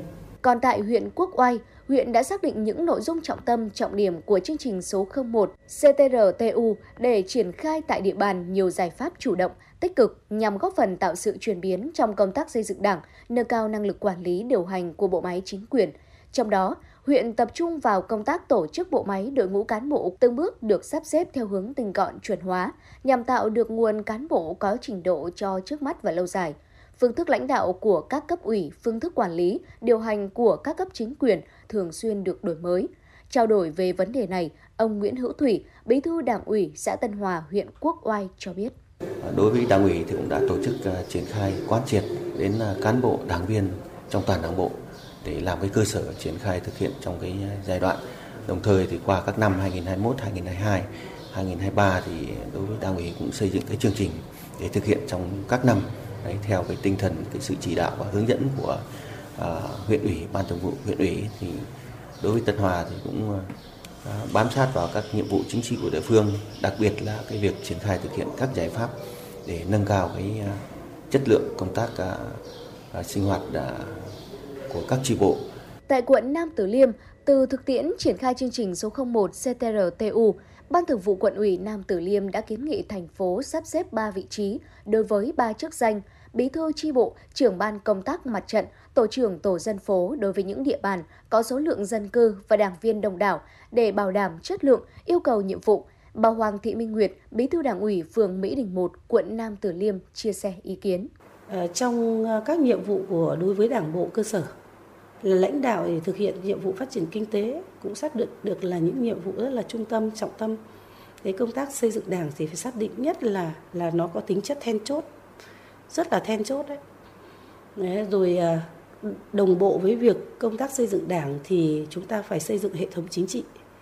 Và nhất là cái thời điểm này thời điểm mà chúng ta đang thực hiện cái mô hình chính quyền đô thị thì vai trò của mặt trận tổ quốc và các tổ chức chính trị xã hội cần phải được phát huy ở mức độ tốt nhất trong công tác xây dựng đảng, xây dựng hệ thống cũng như là góp sức vào để để thực hiện nhiệm vụ phát triển kinh tế xã hội của địa phương. Tại huyện Mê Linh, Ban Thường vụ huyện ủy lại gắn với việc triển khai công tác xây dựng, chỉnh đốn đảng, đề cao vai trò gương mẫu, nêu gương của cán bộ đảng viên, với việc tập trung giải quyết những vấn đề mà nhân dân, dư luận quan tâm như xử lý các dự án chậm triển khai, giải quyết đất dịch vụ, xử lý vi phạm đất đai, trật tự xây dựng. Chương trình 01 của Thành ủy Hà Nội được ban hành với mục tiêu hàng đầu là xây dựng các cấp ủy và tổ chức cơ sở đảng thật sự trong sạch vững mạnh, gương mẫu về chính trị tư tưởng, tổ chức và đạo đức, xây dựng đội ngũ cán bộ đảng viên của Đảng bộ gương mẫu tiêu biểu về chính trị tư tưởng, phẩm chất năng lực và uy tín – những kinh nghiệm hay sau nửa năm nhiệm kỳ triển khai thực hiện chương trình số 01 CTRTU sẽ là những cơ sở quan trọng để Đảng bộ thành phố Hà Nội thực hiện tốt công tác xây dựng Đảng, lấy hạnh phúc ấm no của nhân dân là mục tiêu phấn đấu, qua đó hoàn thành tốt vai trò tiên phong, gương mẫu của Đảng bộ thủ đô. Theo bạn, thứ gì tạo nên sự tự tin cho chúng ta khi nói chuyện? Cách ăn nói hay là ngôn ngữ cơ thể? Với tôi, đó là nụ cười Cảm ơn các bác sĩ của nhà khoa Quang Hưng đã giúp tôi có được bí quyết chinh phục người mình thích. một nụ cười tự nhiên và rạng rỡ. Thật chẳng ngờ, nhà khoa Quang Hưng đã giúp tôi hoàn thiện mình, trở nên tự tin hơn mỗi khi giao tiếp với đối tác, khách hàng với một nụ cười đầy rạng rỡ và thu hút. Nhà khoa Quang Hưng đã tiếp thêm tự tin cho những nụ cười thêm tươi. Sứ mệnh tiếp thêm tự tin cho nụ cười. Nhà khoa Quang Hưng tin cậy điểm 10 Thay đổi bản thân, nâng tầm giá trị mỗi người. Tới ngay nhà khoa Quang Hưng đây. Tư vấn, chăm sóc, tận tình. Y bác sĩ chuyên môn cao thấu hiểu tâm tình. Thiết bị hiện đại, phục vụ hết mình. Tới ngay nhà khoa Quang Hưng để tự tin là chính mình. Hiện nay, Nha khoa Quang Hưng đang có chương trình thăm khám và điều trị miễn phí các bệnh răng miệng cho trẻ em dưới 12 tuổi. Hãy ghé ngay Nha khoa Quang Hưng tại số 4 lô A32, cổng chào khu đô thị Gelesimco A, An Khánh, Hoài Đức, Hà Nội hoặc số 150 Phan Đình Phùng, thị trấn Phùng hay ngã ba chợ Tân Lập, Đan Phượng. Chi tiết liên hệ 024 777 06699 hoặc truy cập website nha khoa quang hưng.com.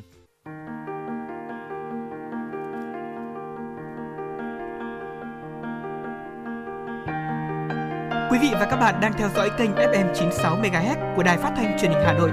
Hãy giữ sóng và tương tác với chúng tôi theo số điện thoại 024 3773 6688. FM 96 đồng hành trên mọi nẻo đường.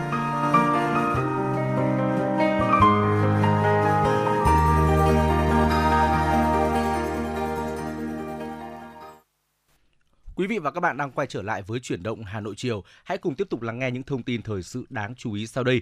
Cục Đường bộ Việt Nam có văn bản gửi các cơ sở đào tạo lái xe, các sở giao thông vận tải yêu cầu khắc phục các bất cập trong sử dụng thiết bị giám sát thời gian và quãng đường DAT của học viên, tiếp tục tiếp nhận hồ sơ đào tạo và sát hạch lái xe theo quy định. Theo Cục Đường bộ Việt Nam, hiện có tình trạng cơ sở đào tạo lấy lý do kiểm tra, ra soát công tác tổ chức đào tạo đã tạm dừng tiếp nhận hồ sơ học lái xe ô tô, tạm dừng sát hạch lái xe, cấp đổi, cấp lại giấy phép lái xe do chưa khai thác được dữ liệu quản lý thiết bị giám sát thời gian và quãng đường, chưa thực hiện xong các thủ tục lựa chọn đơn vị cung cấp dịch vụ sát hạch lái xe và các nguyên liệu phục vụ cho việc in giấy phép lái xe. Điều này ảnh hưởng lớn đến nhu cầu học, sát hạch, cấp giấy phép lái xe của người dân. Để phục vụ nhu cầu học và thi giấy phép lái xe của người dân, Cục Đường bộ Việt Nam yêu cầu cơ sở đào tạo lái xe ô tô tổ chức tiếp nhận hồ sơ đăng ký học lái xe và tổ chức đào tạo lái xe theo đúng quy định của pháp luật về giáo dục nghề nghiệp, thông tư số 12 quy định về đào tạo, sát hạch, cấp giấy phép lái xe. Ngân hàng Nhà nước vừa ban hành văn bản gửi các tổ chức tín dụng, chi nhánh ngân hàng nước ngoài và ngân hàng nhà nước chi nhánh tỉnh thành phố về việc giảm mặt bằng lãi suất. Văn bản nêu rõ thực hiện chỉ đạo của chính phủ, Thủ tướng Chính phủ, căn cứ diễn biến thị trường và lãi suất của hệ thống tổ chức tín dụng trong thời gian gần đây, Ngân hàng Nhà nước Việt Nam yêu cầu các tổ chức tín dụng, chi nhánh ngân hàng nước ngoài, gọi tắt là các tổ chức tín dụng, thực hiện nghiêm các quy định của Ngân hàng Nhà nước về lãi suất tiền gửi, niêm yết công khai lãi suất tiền gửi tại các địa điểm nhận tiền gửi theo quy định của Ngân hàng Nhà nước, tiếp tục triển khai các biện pháp để giảm lãi suất tiền gửi, qua đó tạo dư địa để giảm lãi suất cho vay đối với khách hàng.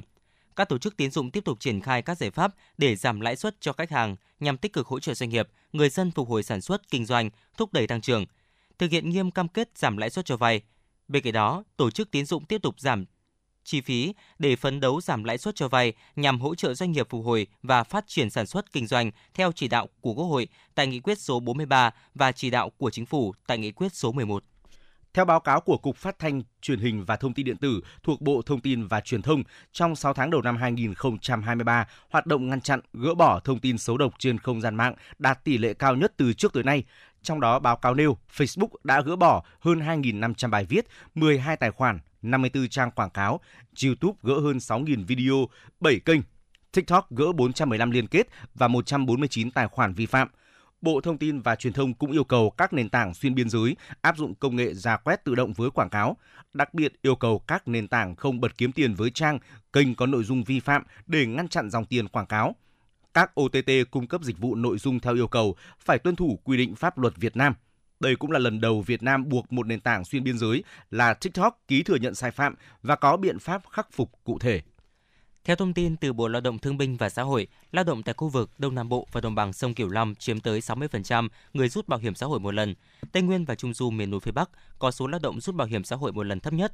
Về khu vực làm việc, gần 91% lao động rút bảo hiểm xã hội một lần làm việc trong doanh nghiệp, 8% làm ở khu vực nhà nước và hơn 1% tham gia bảo hiểm xã hội tự nguyện. Gần 4,85 triệu người đã rời bỏ hệ thống an sinh trong giai đoạn 2016-2022 trong đó gần 3,55 triệu người chưa quay trở lại. Tuy nhiên, Khi lựa chọn hưởng bảo hiểm xã hội một lần, các quyền lợi của người lao động sẽ bị hạn chế hơn rất nhiều so với hưởng lương hưu. Đó là người lao động sẽ không còn trong hệ thống bảo hiểm xã hội được nhà nước bảo hộ, mất đi cơ hội được hưởng lương hưu hàng tháng, mất đi cơ hội được cấp thẻ bảo hiểm y tế miễn phí trong suốt thời gian hưởng lương hưu để hưởng các quyền lợi về khám chữa bệnh bảo hiểm y tế, chăm sóc sức khỏe khi tuổi già, số tiền nhận về thấp hơn so với số tiền đã đóng vào quỹ bảo hiểm xã hội.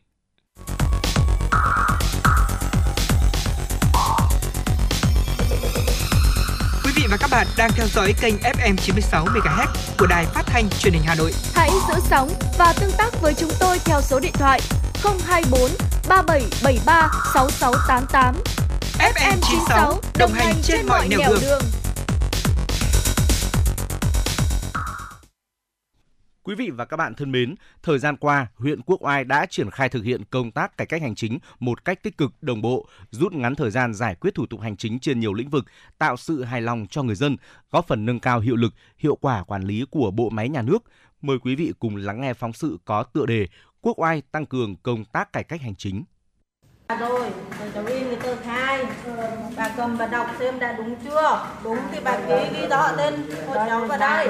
Ủy ban nhân dân xã Phượng Cách. Có mặt tại bộ phận một cửa xã Phượng Cách, huyện Quốc Oai, chúng tôi ghi nhận được không khí làm việc hăng say, khẩn trương của cán bộ một cửa nơi đây. Rất hài lòng sau khi được cán bộ hướng dẫn làm thủ tục hồ sơ, chị Nguyễn Thị Mai Phương cho biết. Hôm nay em đến đây để công chứng giấy tờ, xác thực giấy tờ thì được các chị nhân viên tư vấn hướng dẫn rất nhiệt tình ạ. À, em rất hài lòng với phong cách phục vụ ở đây và các chị rất là chuyên nghiệp, nhiệt tình ạ. Xã Phượng Cách là một trong những xã được huyện chọn làm đơn vị điểm thực hiện mô hình 9 thủ tục hành chính thực hiện không có giới hẹn. Tại bộ phận một cửa, Ủy ban nhân dân xã Phượng Cách, các bộ thủ tục hành chính theo quy định được niêm yết công khai, rất tiện cho người dân theo dõi khi đến liên hệ công việc. Bà Nguyễn Thị Phượng, công chức văn phòng thống kê xã Phượng Cách cho biết. Đối với các cái thủ tục mà công dân đến giao dịch thực hiện tại ờ, xã là đều tạo điều kiện tốt nhất, giải quyết nhanh nhất cho công dân. Và về cái thủ tục ờ, mô hình thủ tục hành chính không chờ thì ờ, cũng thực hiện theo cái sự chỉ đạo của các cấp là về cái công tác cải cách hành chính lấy cái sự hài lòng của công dân và các tổ chức khi đến giao dịch và làm cái thước đo đấy là cái thước đo chính xác nhất. Bên cạnh sáng kiến thực hiện thủ tục hành chính không chờ, thì một trong những giải pháp hiệu quả nhất phải kể đến sáng kiến đưa tất cả thủ tục hành chính của các cơ quan chuyên môn, đơn vị hiệp quản ra bộ phận tiếp nhận và trả kết quả giải quyết thủ tục hành chính huyện. Thực hiện đúng theo nguyên tắc 4 tại chỗ, xây dựng quy trình đảm bảo yêu cầu 4 rõ, rõ người, rõ việc, rõ thời gian, rõ kết quả – với mô hình tổ chức này, người dân, doanh nghiệp có thể kết hợp giải quyết nhiều thủ tục hành chính mà chỉ cần đến một nơi giúp giảm thời gian, công sức và chi phí. Ông Nguyễn Hữu Vĩnh, trưởng phòng nội vụ huyện Quốc Oai cho biết, trong năm 2022, huyện đã giải quyết gần 6.000 hồ sơ không chờ. Đối với cấp huyện, chọn 15 thủ tục hành chính giảm thời gian giải quyết từ 3 đến 5 ngày. Công tác tiếp nhận và trả kết quả đúng theo quy định. Các xã, thị trấn thực hiện đầy đủ việc mở sổ theo dõi tiếp nhận hồ sơ, trả kết quả, ghi chép thông tin, ghi phiếu hẹn. Các thủ tục hành chính được niêm yết công khai, rõ ràng và minh bạch theo đúng quy định. Mục tiêu của huyện là hướng đến xây dựng một nền hành chính phục vụ hiện đại và hiệu quả. Huyện đã chọn những cái trọng tâm liên quan đến giải quyết thủ tục hành chính và mang lại cái sự hài lòng của người dân. Và các kiến nghị phản ánh hoặc là khiếu nại về kết quả giải quyết thủ tục hành chính thì không có thì từ những kết quả này thì đánh giá cái chỉ số ờ, uh, CPAT của thành phố đánh giá với huyện là trong top thứ năm và cái chỉ số cải cách hành chính chung thì đứng thứ 9 trên 30 quận huyện. Để hướng tới xây dựng một nền hành chính hiện đại, hiện nay 100% cơ quan, đơn vị trên địa bàn huyện đã sử dụng phần mềm quản lý văn bản và hòm thư điện tử công vụ trong việc tiếp nhận văn bản đến, trình văn bản để cấp lãnh đạo có thẩm quyền phê duyệt.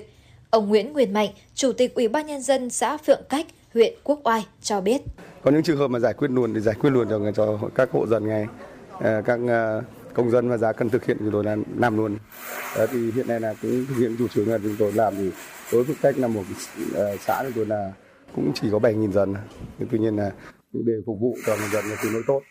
Và được được nhân dân cũng ghi nhận là việc giải quyết các thủ tục hành chính là trước này là không có đơn thư khiếu kiện nào đến liên quan đến thủ tục hành chính Với những chuyển biến mạnh mẽ, đột phá, huyện Quốc Oai đã và đang tạo dựng thành công hình ảnh một địa phương năng động với chất lượng điều hành của bộ máy chính quyền và môi trường đầu tư kinh doanh hấp dẫn, củng cố niềm tin cho người dân, doanh nghiệp vào hoạt động của cơ quan công quyền. Thời gian tới, Quốc Oai sẽ tiếp tục nỗ lực lấy người dân, doanh nghiệp làm động lực để đổi mới hoạt động quản lý, điều hành, xây dựng một chính quyền phục vụ do dân và vì dân.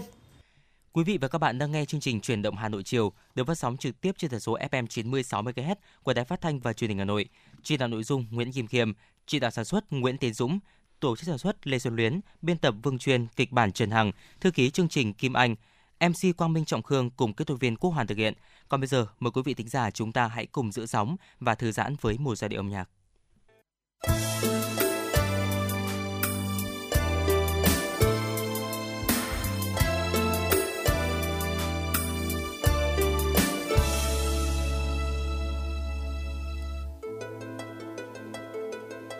Tình ơi sao đi mãi nên em là mênh bàn tay ôm nỗi nhớ xôn xao lồng lòng vì em mất anh mất anh, tuổi xanh đã qua rất nhanh. Còn chẳng nỗi đau cuốn quanh đời em? Tình anh như sông lớn uốn quanh bờ nhân gian mình em cơn gió xoáy mênh mông biển rộng. Vì ta mất nhau mất nhau, để tim xót xa đớn đau. Tình vỡ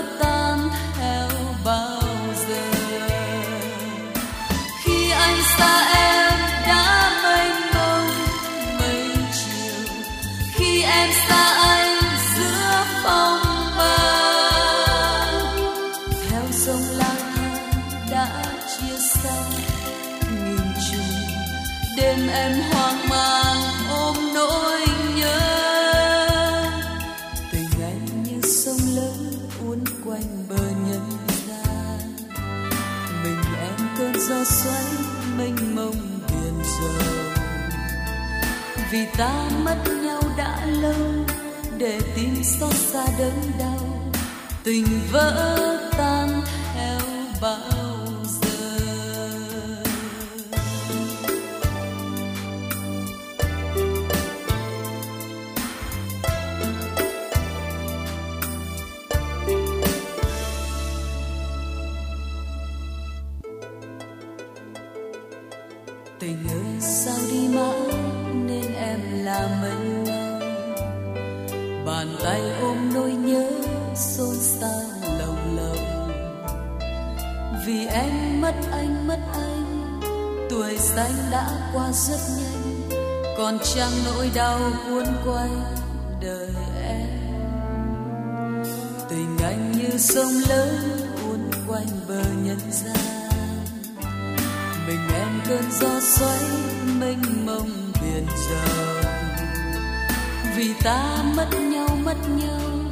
để tim xót xa đớn đau tình vỡ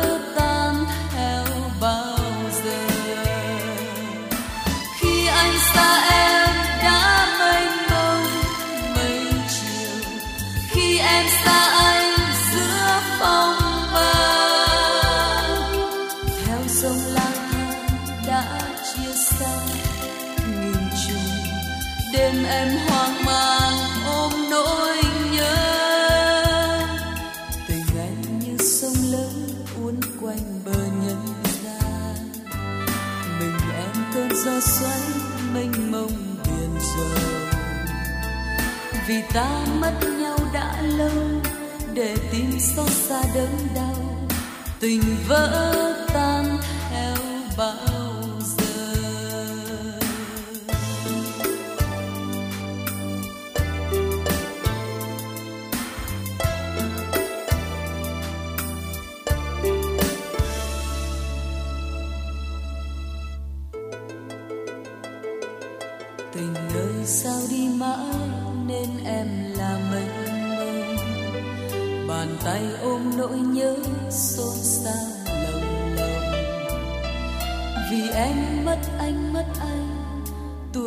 gian đã qua rất nhanh, còn trang nỗi đau cuốn quanh đời em.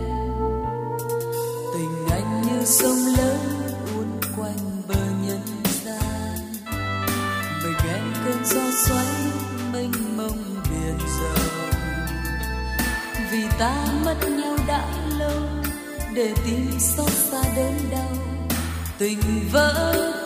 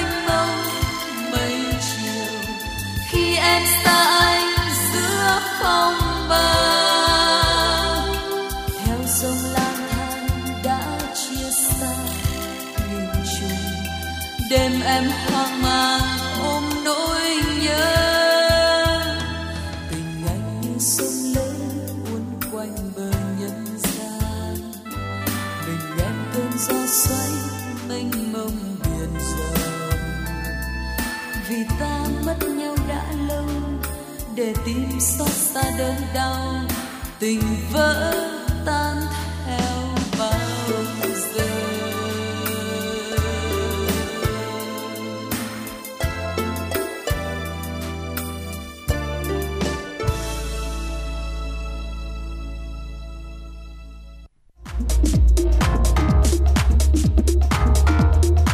Quý vị và các bạn đang trên chuyến bay mang số hiệu FM96. Hãy thư giãn, chúng tôi sẽ cùng bạn trên mọi cung đường. Hãy giữ sóng và tương tác với chúng tôi theo số điện thoại 024 3773 6688.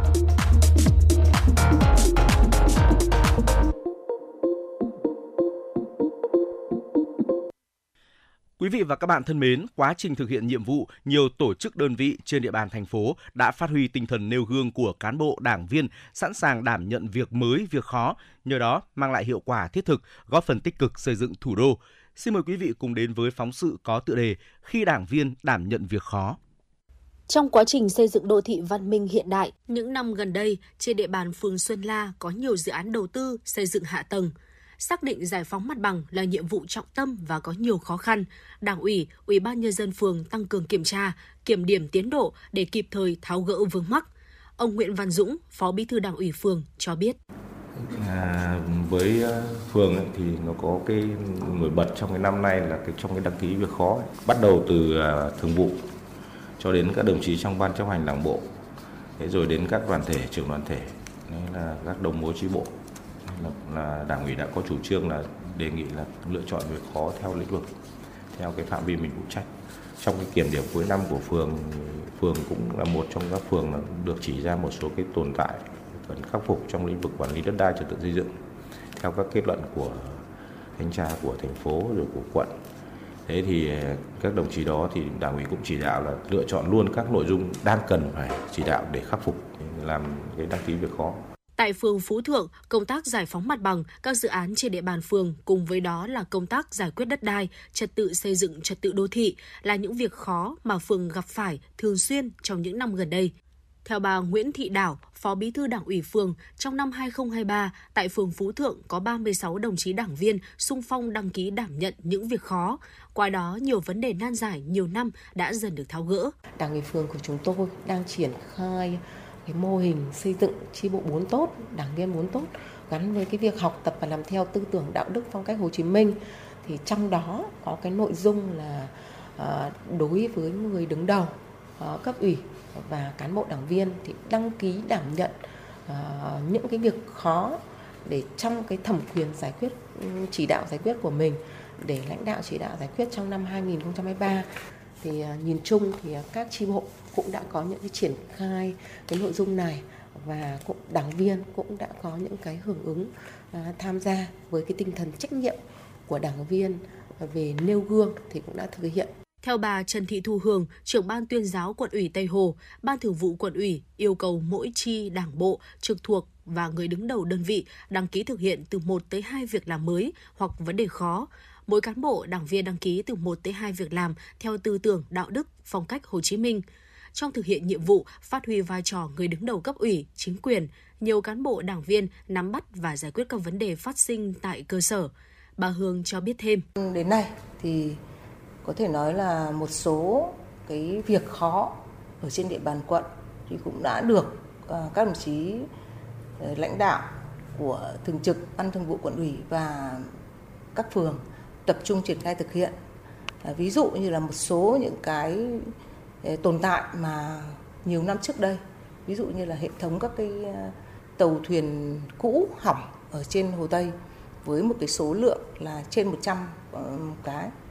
Thế mà trong cái thời gian vừa qua thì là uh, toàn quận cũng đã tập trung chỉ đạo và thực hiện và đến nay là toàn bộ các cái tàu thuyền cũ hỏng uh, ở trên mặt nước hồ Tây thì cơ bản cũng đã được uh, di rời ra khỏi hồ Tây.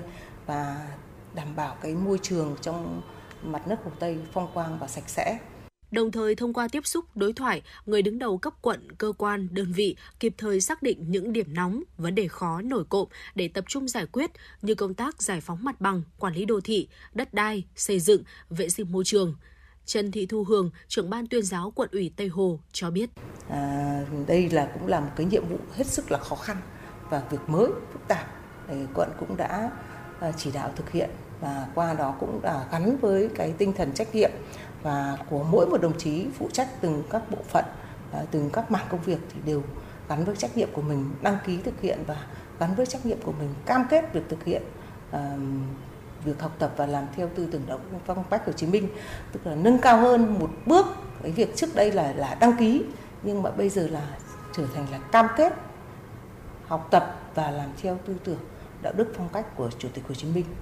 Ông Nguyễn Anh Tuấn, Phó Bí thư Thường trực Quận ủy Tây Hồ khẳng định, một trong những giải pháp để quận hoàn thành những nhiệm vụ khúc mắc tồn tại nhiều năm qua là đã phát huy được tinh thần nêu gương, tính tiên phong, gương mẫu của người đứng đầu cơ quan, đơn vị.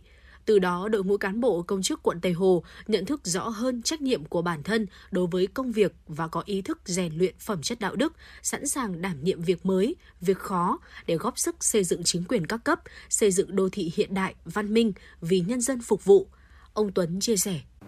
Mình cũng ờ, khuyến khích ừ, cán bộ dám đảm nhận những việc khó khăn phức tạp. À, trên cơ sở đó mà có những cái cơ chế để cho các đồng chí đó uh, hoạt động vâng, bởi vì cũng phải nói báo cáo đồng chí là có những cái việc ấy, nó tồn động rất nhiều năm thế nhưng mà các đồng chí không không không không không quyết tâm không dám làm tập trung vào những cái mà còn khó khăn còn phức tạp mà hiện nay chúng ta đang chưa vượt qua được thì chúng ta chọn đấy là những việc khó đấy những việc khó ấy thì mỗi đồng chí phải xây dựng cái kế hoạch để triển khai thực hiện làm sao cho nó nó đáp ứng được cái yêu cầu không còn những cái tồn tại những cái hạn chế đấy nữa. Nhìn nhận thực tế, quận Tây Hồ có những tồn tại hạn chế như một số dự án chậm tiến độ do công tác giải phóng mặt bằng khó khăn, công tác quản lý trật tự, vệ sinh đô thị, xây dựng nếp sống văn minh hiệu quả chưa cao. Vì vậy, quận ủy, ủy ban nhân dân quận Tây Hồ tiếp tục chỉ đạo các cơ quan đơn vị và phường xã tập trung khắc phục bên cạnh phát huy tinh thần nêu gương của cán bộ, đảng viên, người đứng đầu, tăng cường kiểm tra, đôn đốc cơ sở thực hiện đúng quy định, các tổ chức, đơn vị tuyên truyền, vận động, nhân rộng điển hình tiên tiến để người dân học tập, làm theo, tích cực tham gia phong trào ở địa phương.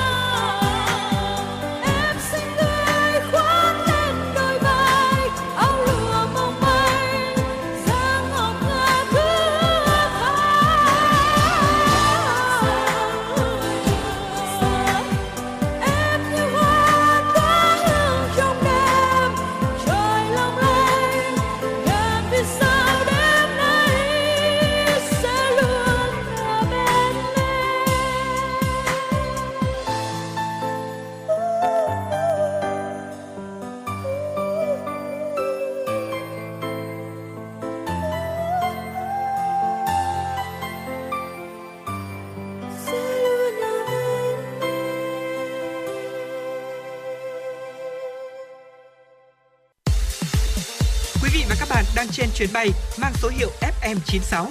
Hãy thư giãn, chúng tôi sẽ cùng bạn trên mọi cung đường.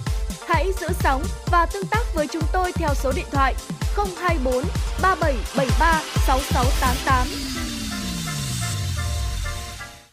Xin được quay trở lại với những tin tức đáng quan tâm. Thưa quý vị, cơ quan khí tượng Hàn Quốc KMA cho biết, cảnh báo nắng nóng đầu tiên của mùa hè năm nay được áp dụng đối với 7 khu vực. Hàn Quốc đã ban bố cảnh báo về nắng nóng đầu tiên của năm nay đối với các khu vực ở miền Trung, đồng thời nâng mức báo động về sóng nhiệt trên toàn quốc nhằm triển khai các biện pháp giám sát và đối phó. Tại Hàn Quốc, cảnh báo nắng nóng được ban bố khi nhiệt độ cao nhất được dự báo từ 35 độ C trở lên. Cơ quan thời tiết cũng ban bố khuyến cáo về nắng nóng với đa số khu vực còn lại trên cả nước, trong đó có thủ đô Seoul. Do nắng nóng được dự báo sẽ kéo dài đến hết hôm nay, nên chính phủ Hàn Quốc đã nâng cảnh báo lên mức 3 trong hệ thống báo động 4 mức của nước này. Các kỹ sư về năng lượng của Đức đang thực hiện dự án lấy năng lượng nhiệt từ nguồn nước thải của thành phố Berlin tạo ra nguồn năng lượng sạch. Các kỹ sư đặt những tấm thép bạc trong các cống ngầm của thành phố. Khi nước thải từ các hộ gia đình hoặc khu công nghiệp tràn qua các tấm thép bạc không dỉ này, nhiệt lượng sẽ được thu lại và biến chúng trở thành năng lượng tái tạo. Những tấm thép bạc này còn được gọi là mô đun trao đổi nhiệt. Các máy bơm trong các cống nước ngầm Trước hết sẽ là những thiết bị được sử dụng năng lượng từ nước thải. Với phương pháp này, các kỹ sư tin rằng họ sẽ tận dụng được nhiệt lượng nước thải nóng từ nhà tắm, máy rửa bát. Dự án này dự kiến hoàn thành vào tháng 4 năm sau. Chính phủ Hà Lan mới đây đã công bố các quy định hạn chế bán một số thiết bị sản xuất chip tiên tiến. Giới chức Hà Lan cho biết biện pháp được đưa ra là vì lợi ích an ninh quốc gia do các thiết bị này có thể ứng dụng trong quân sự. Các quy định mới yêu cầu các công ty chế tạo các thiết bị sản xuất chip tiên tiến phải xin giấy phép trước khi xuất khẩu các thiết bị này. Quy định mới có kèm theo tài liệu kỹ thuật nên rõ thiết bị nào đòi hỏi giấy phép để xuất khẩu. Các quy định mới dự kiến có hiệu lực từ ngày 1 tháng 9 năm 2023. Động thái của Hà Lan diễn ra trong bối cảnh Mỹ gây áp lực lên các đồng minh nhằm hạn chế bán linh kiện công nghệ cao cho Trung Quốc. Người dùng Twitter sẽ bị hạn chế nội dung được đọc trên nền tảng này hàng ngày. Đây là thông báo vừa được tỷ phú Elon Musk đưa ra. Theo đó, các tài khoản đã được xác minh được đọc 6.000 thread mỗi ngày. Những tài khoản chưa xác minh, tức là những tài khoản miễn phí, hiện đang chiếm phần lớn lượng người dùng, chỉ được đọc 600 thread một ngày. Còn các tài khoản mới được tạo và chưa được xác minh chỉ được đọc 300 thread một ngày. Theo ông Musk, quyết định này được đưa ra trong bối cảnh hàng trăm tổ chức đang trích xuất dữ liệu Twitter quá mức, gây ảnh hưởng đến trải nghiệm thực tế của người dùng. Phần lớn việc trích xuất dữ liệu là đến từ những doanh nghiệp sử dụng dữ liệu để phát triển các mô hình trí tuệ nhân tạo AI. Và các bạn đang theo dõi kênh FM 96 MHz của đài phát thanh truyền hình Hà Nội. Hãy giữ sóng và tương tác với chúng tôi theo số điện thoại 024 3773 6688. FM 96 đồng hành trên mọi nẻo đường. đường.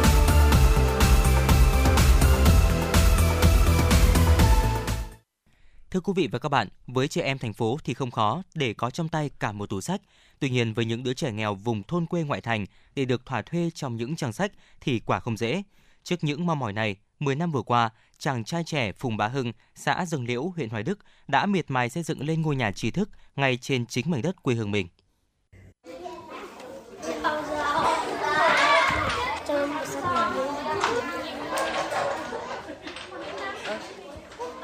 Những ngày cuối tuần, Thư viện sách Dương Liễu ở xã Dương Liễu, huyện Hoài Đức, Hà Nội lại rộn ràng tiếng cười đùa vui vẻ của những đứa trẻ làng quê lùi tới đây đọc và mượn sách. Em Phí Văn Trường, Phí Thị Trang cho biết, không chỉ cuối tuần mà đợt này thi xong nên ngày nào em cũng tới thư viện để được đọc những cuốn sách hay, chơi những trò chơi bổ ích cùng các bạn. Thì em rất thích đến đây. Mỗi ngày thì em này đọc được một quyển sách bổ ích hơn. Ở đây có rất là nhiều cuốn sách mà em khó có thể tìm mua hoặc là giá thành của nó ở ngoài thị trường rất là cao. Khi đến đây thì em lại được đọc chúng một cách miễn phí. Không chỉ thu hút các em học sinh mà với nhiều người lớn tuổi, nơi đây cũng là điểm hẹn để bồi đắp tri thức văn hóa. Bà Phí Thị Liễu, thôn Thống Nhất, xã Dương Liễu chia sẻ. Ba cũng thích, nhưng các cháu cũng thích. Có mượn sách, có đọc sách hết. Một tàng nay là cứ đến tối nó hết ngày. Mượn sách, nhưng không mất tiền, nhưng ba cũng khoái, chí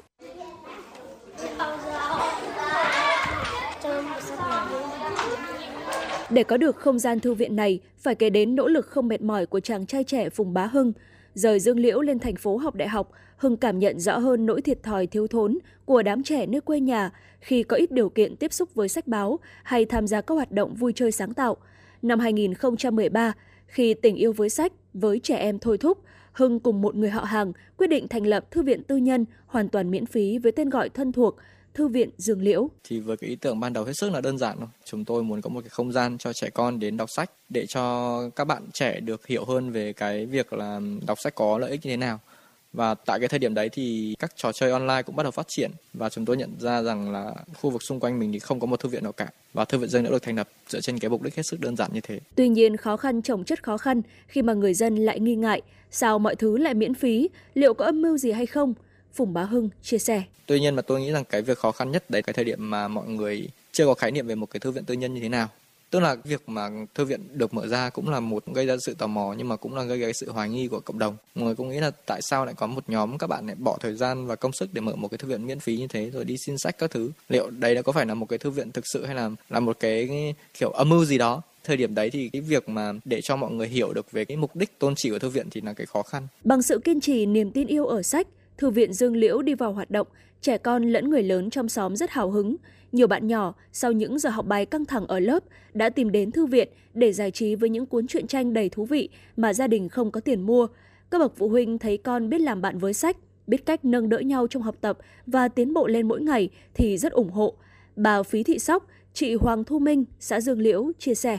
Chưa có thư viện thì cũng không có sách để đọc. Thế bây giờ có cái thư viện ở gần nhà ấy, thì hay sang, hay đọc. Hôm nào mà thư viện có những cái chương trình gì thì sang tham gia.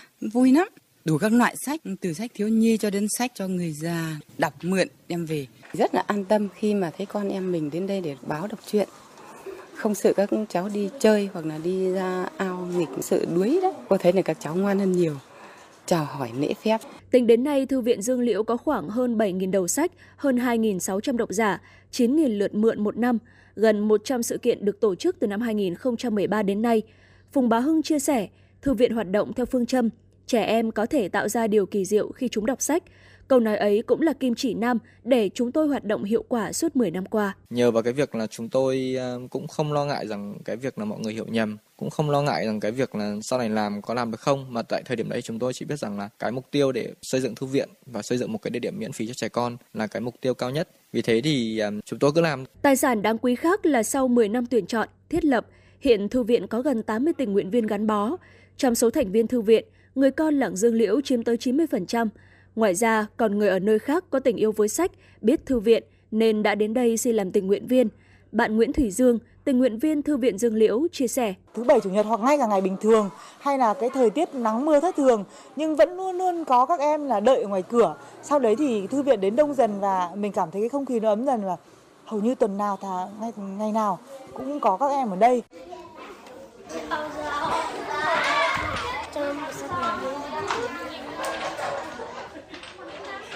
Thư viện Dương Liễu không chỉ đơn thuần phục vụ đọc sách báo mà còn trang bị cho người đọc, đặc biệt là các em nhỏ kỹ năng sống, ý thức bảo vệ môi trường, tuân thủ pháp luật, hình thành lối sống lành mạnh, thân ái, biết yêu thương chia sẻ. Thực sự là cái điều mà mình thu nhận mà mình thấy rõ nhất, mình cảm thấy đây là một cái công việc và đây là một cái sở thích và mình cảm thấy là cái công việc cộng đồng nó đem lại cho mình cái niềm vui. Sau đấy thì mình cảm thấy được là cái giá trị đấy nó lan tỏa được cho mọi người. Mình tổ chức được nhiều các hoạt động hơn, nhiều người tham gia hơn thì mình thấy à ngoài cái được cho mình thì còn được cho mọi người nữa. Sau chặng đường 10 năm, điều ngọt ngào mà Phùng Bá Hưng nhận được chính là sự tin tưởng, tình cảm mà mọi người dành cho. Các bậc phụ huynh, người dân trong xã Dương Liễu tự hào và sẵn lòng đóng góp ủng hộ các hoạt động của thư viện. Tình cảm mọi người dành cho thư viện không gì đong đếm được. Anh Hưng hạnh phúc nói. Trong 10 năm nay thì tôi nghĩ là cái thành tựu lớn nhất mà Thư viện Dương đã đạt được đấy là ngày càng nhiều cái sự tin tưởng của mọi người.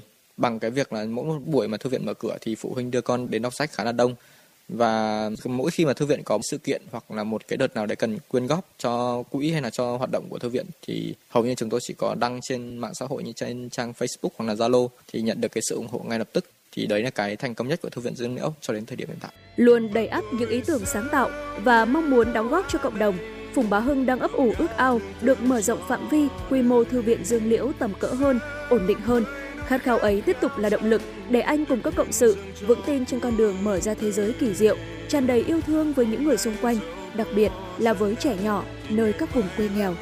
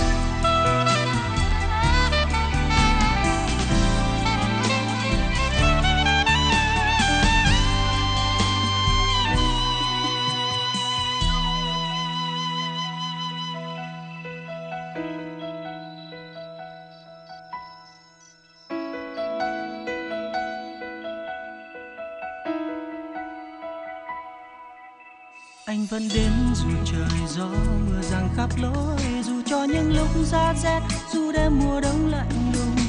Anh đến với ánh mắt bao tình yêu nồng nàn nụ cười trên môi xóa hết âu lo.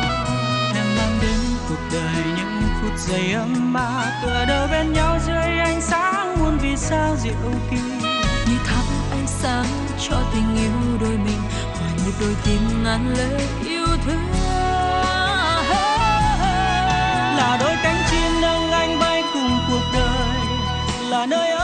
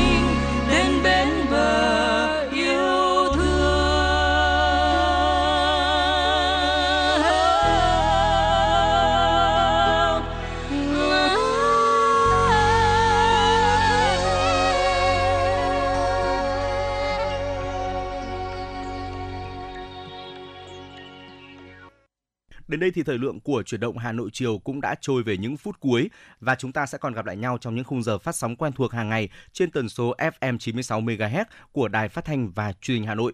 Hãy ghi nhớ số điện thoại của chương trình 024 3773 6688 để có thể chia sẻ những vấn đề quý vị quan tâm đến với chúng tôi, chia sẻ về chương trình ở những chuyển động của Hà Nội một ngày qua. Còn bây giờ, xin kính chào tạm biệt và hẹn gặp lại.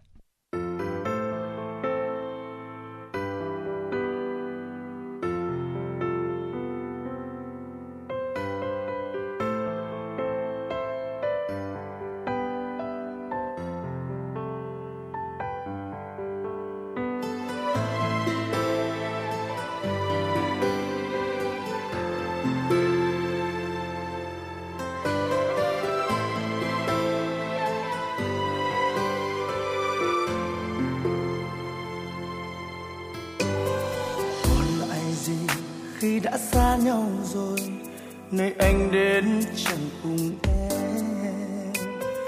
Chặng đường dài, anh vẫn khóc một mình lẻ loi. Từng ngày buồn, anh vẫn luôn tin rằng em sẽ mãi chờ đợi anh. Rồi một ngày, anh cũng sẽ trở về cùng em cùng em. Một nơi phương xa ấy, giờ đây em biết không? Trái tim anh lạnh lẽo, cô đơn giữa bao người. Cần một làn hơi ấm, cần bờ môi khẽ run, để cho anh được thấy như em đã kề bên. Người yêu ơi, có biết rằng anh rất nhớ em, những yêu thương nồng cháy khi xưa lúc bên nhau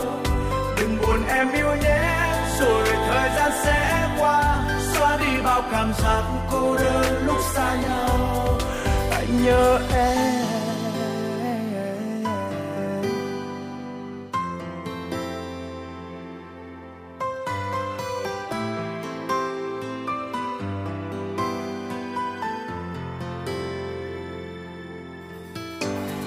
Còn lại gì khi đã xa nhau rồi? Nơi anh đến chân cùng em. Chặng đường dài, anh vẫn khóc một mình lẻ loi.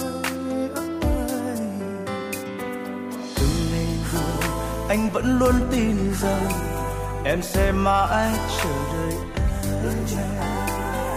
rồi một ngày, anh cũng sẽ trở về cùng em cùng em.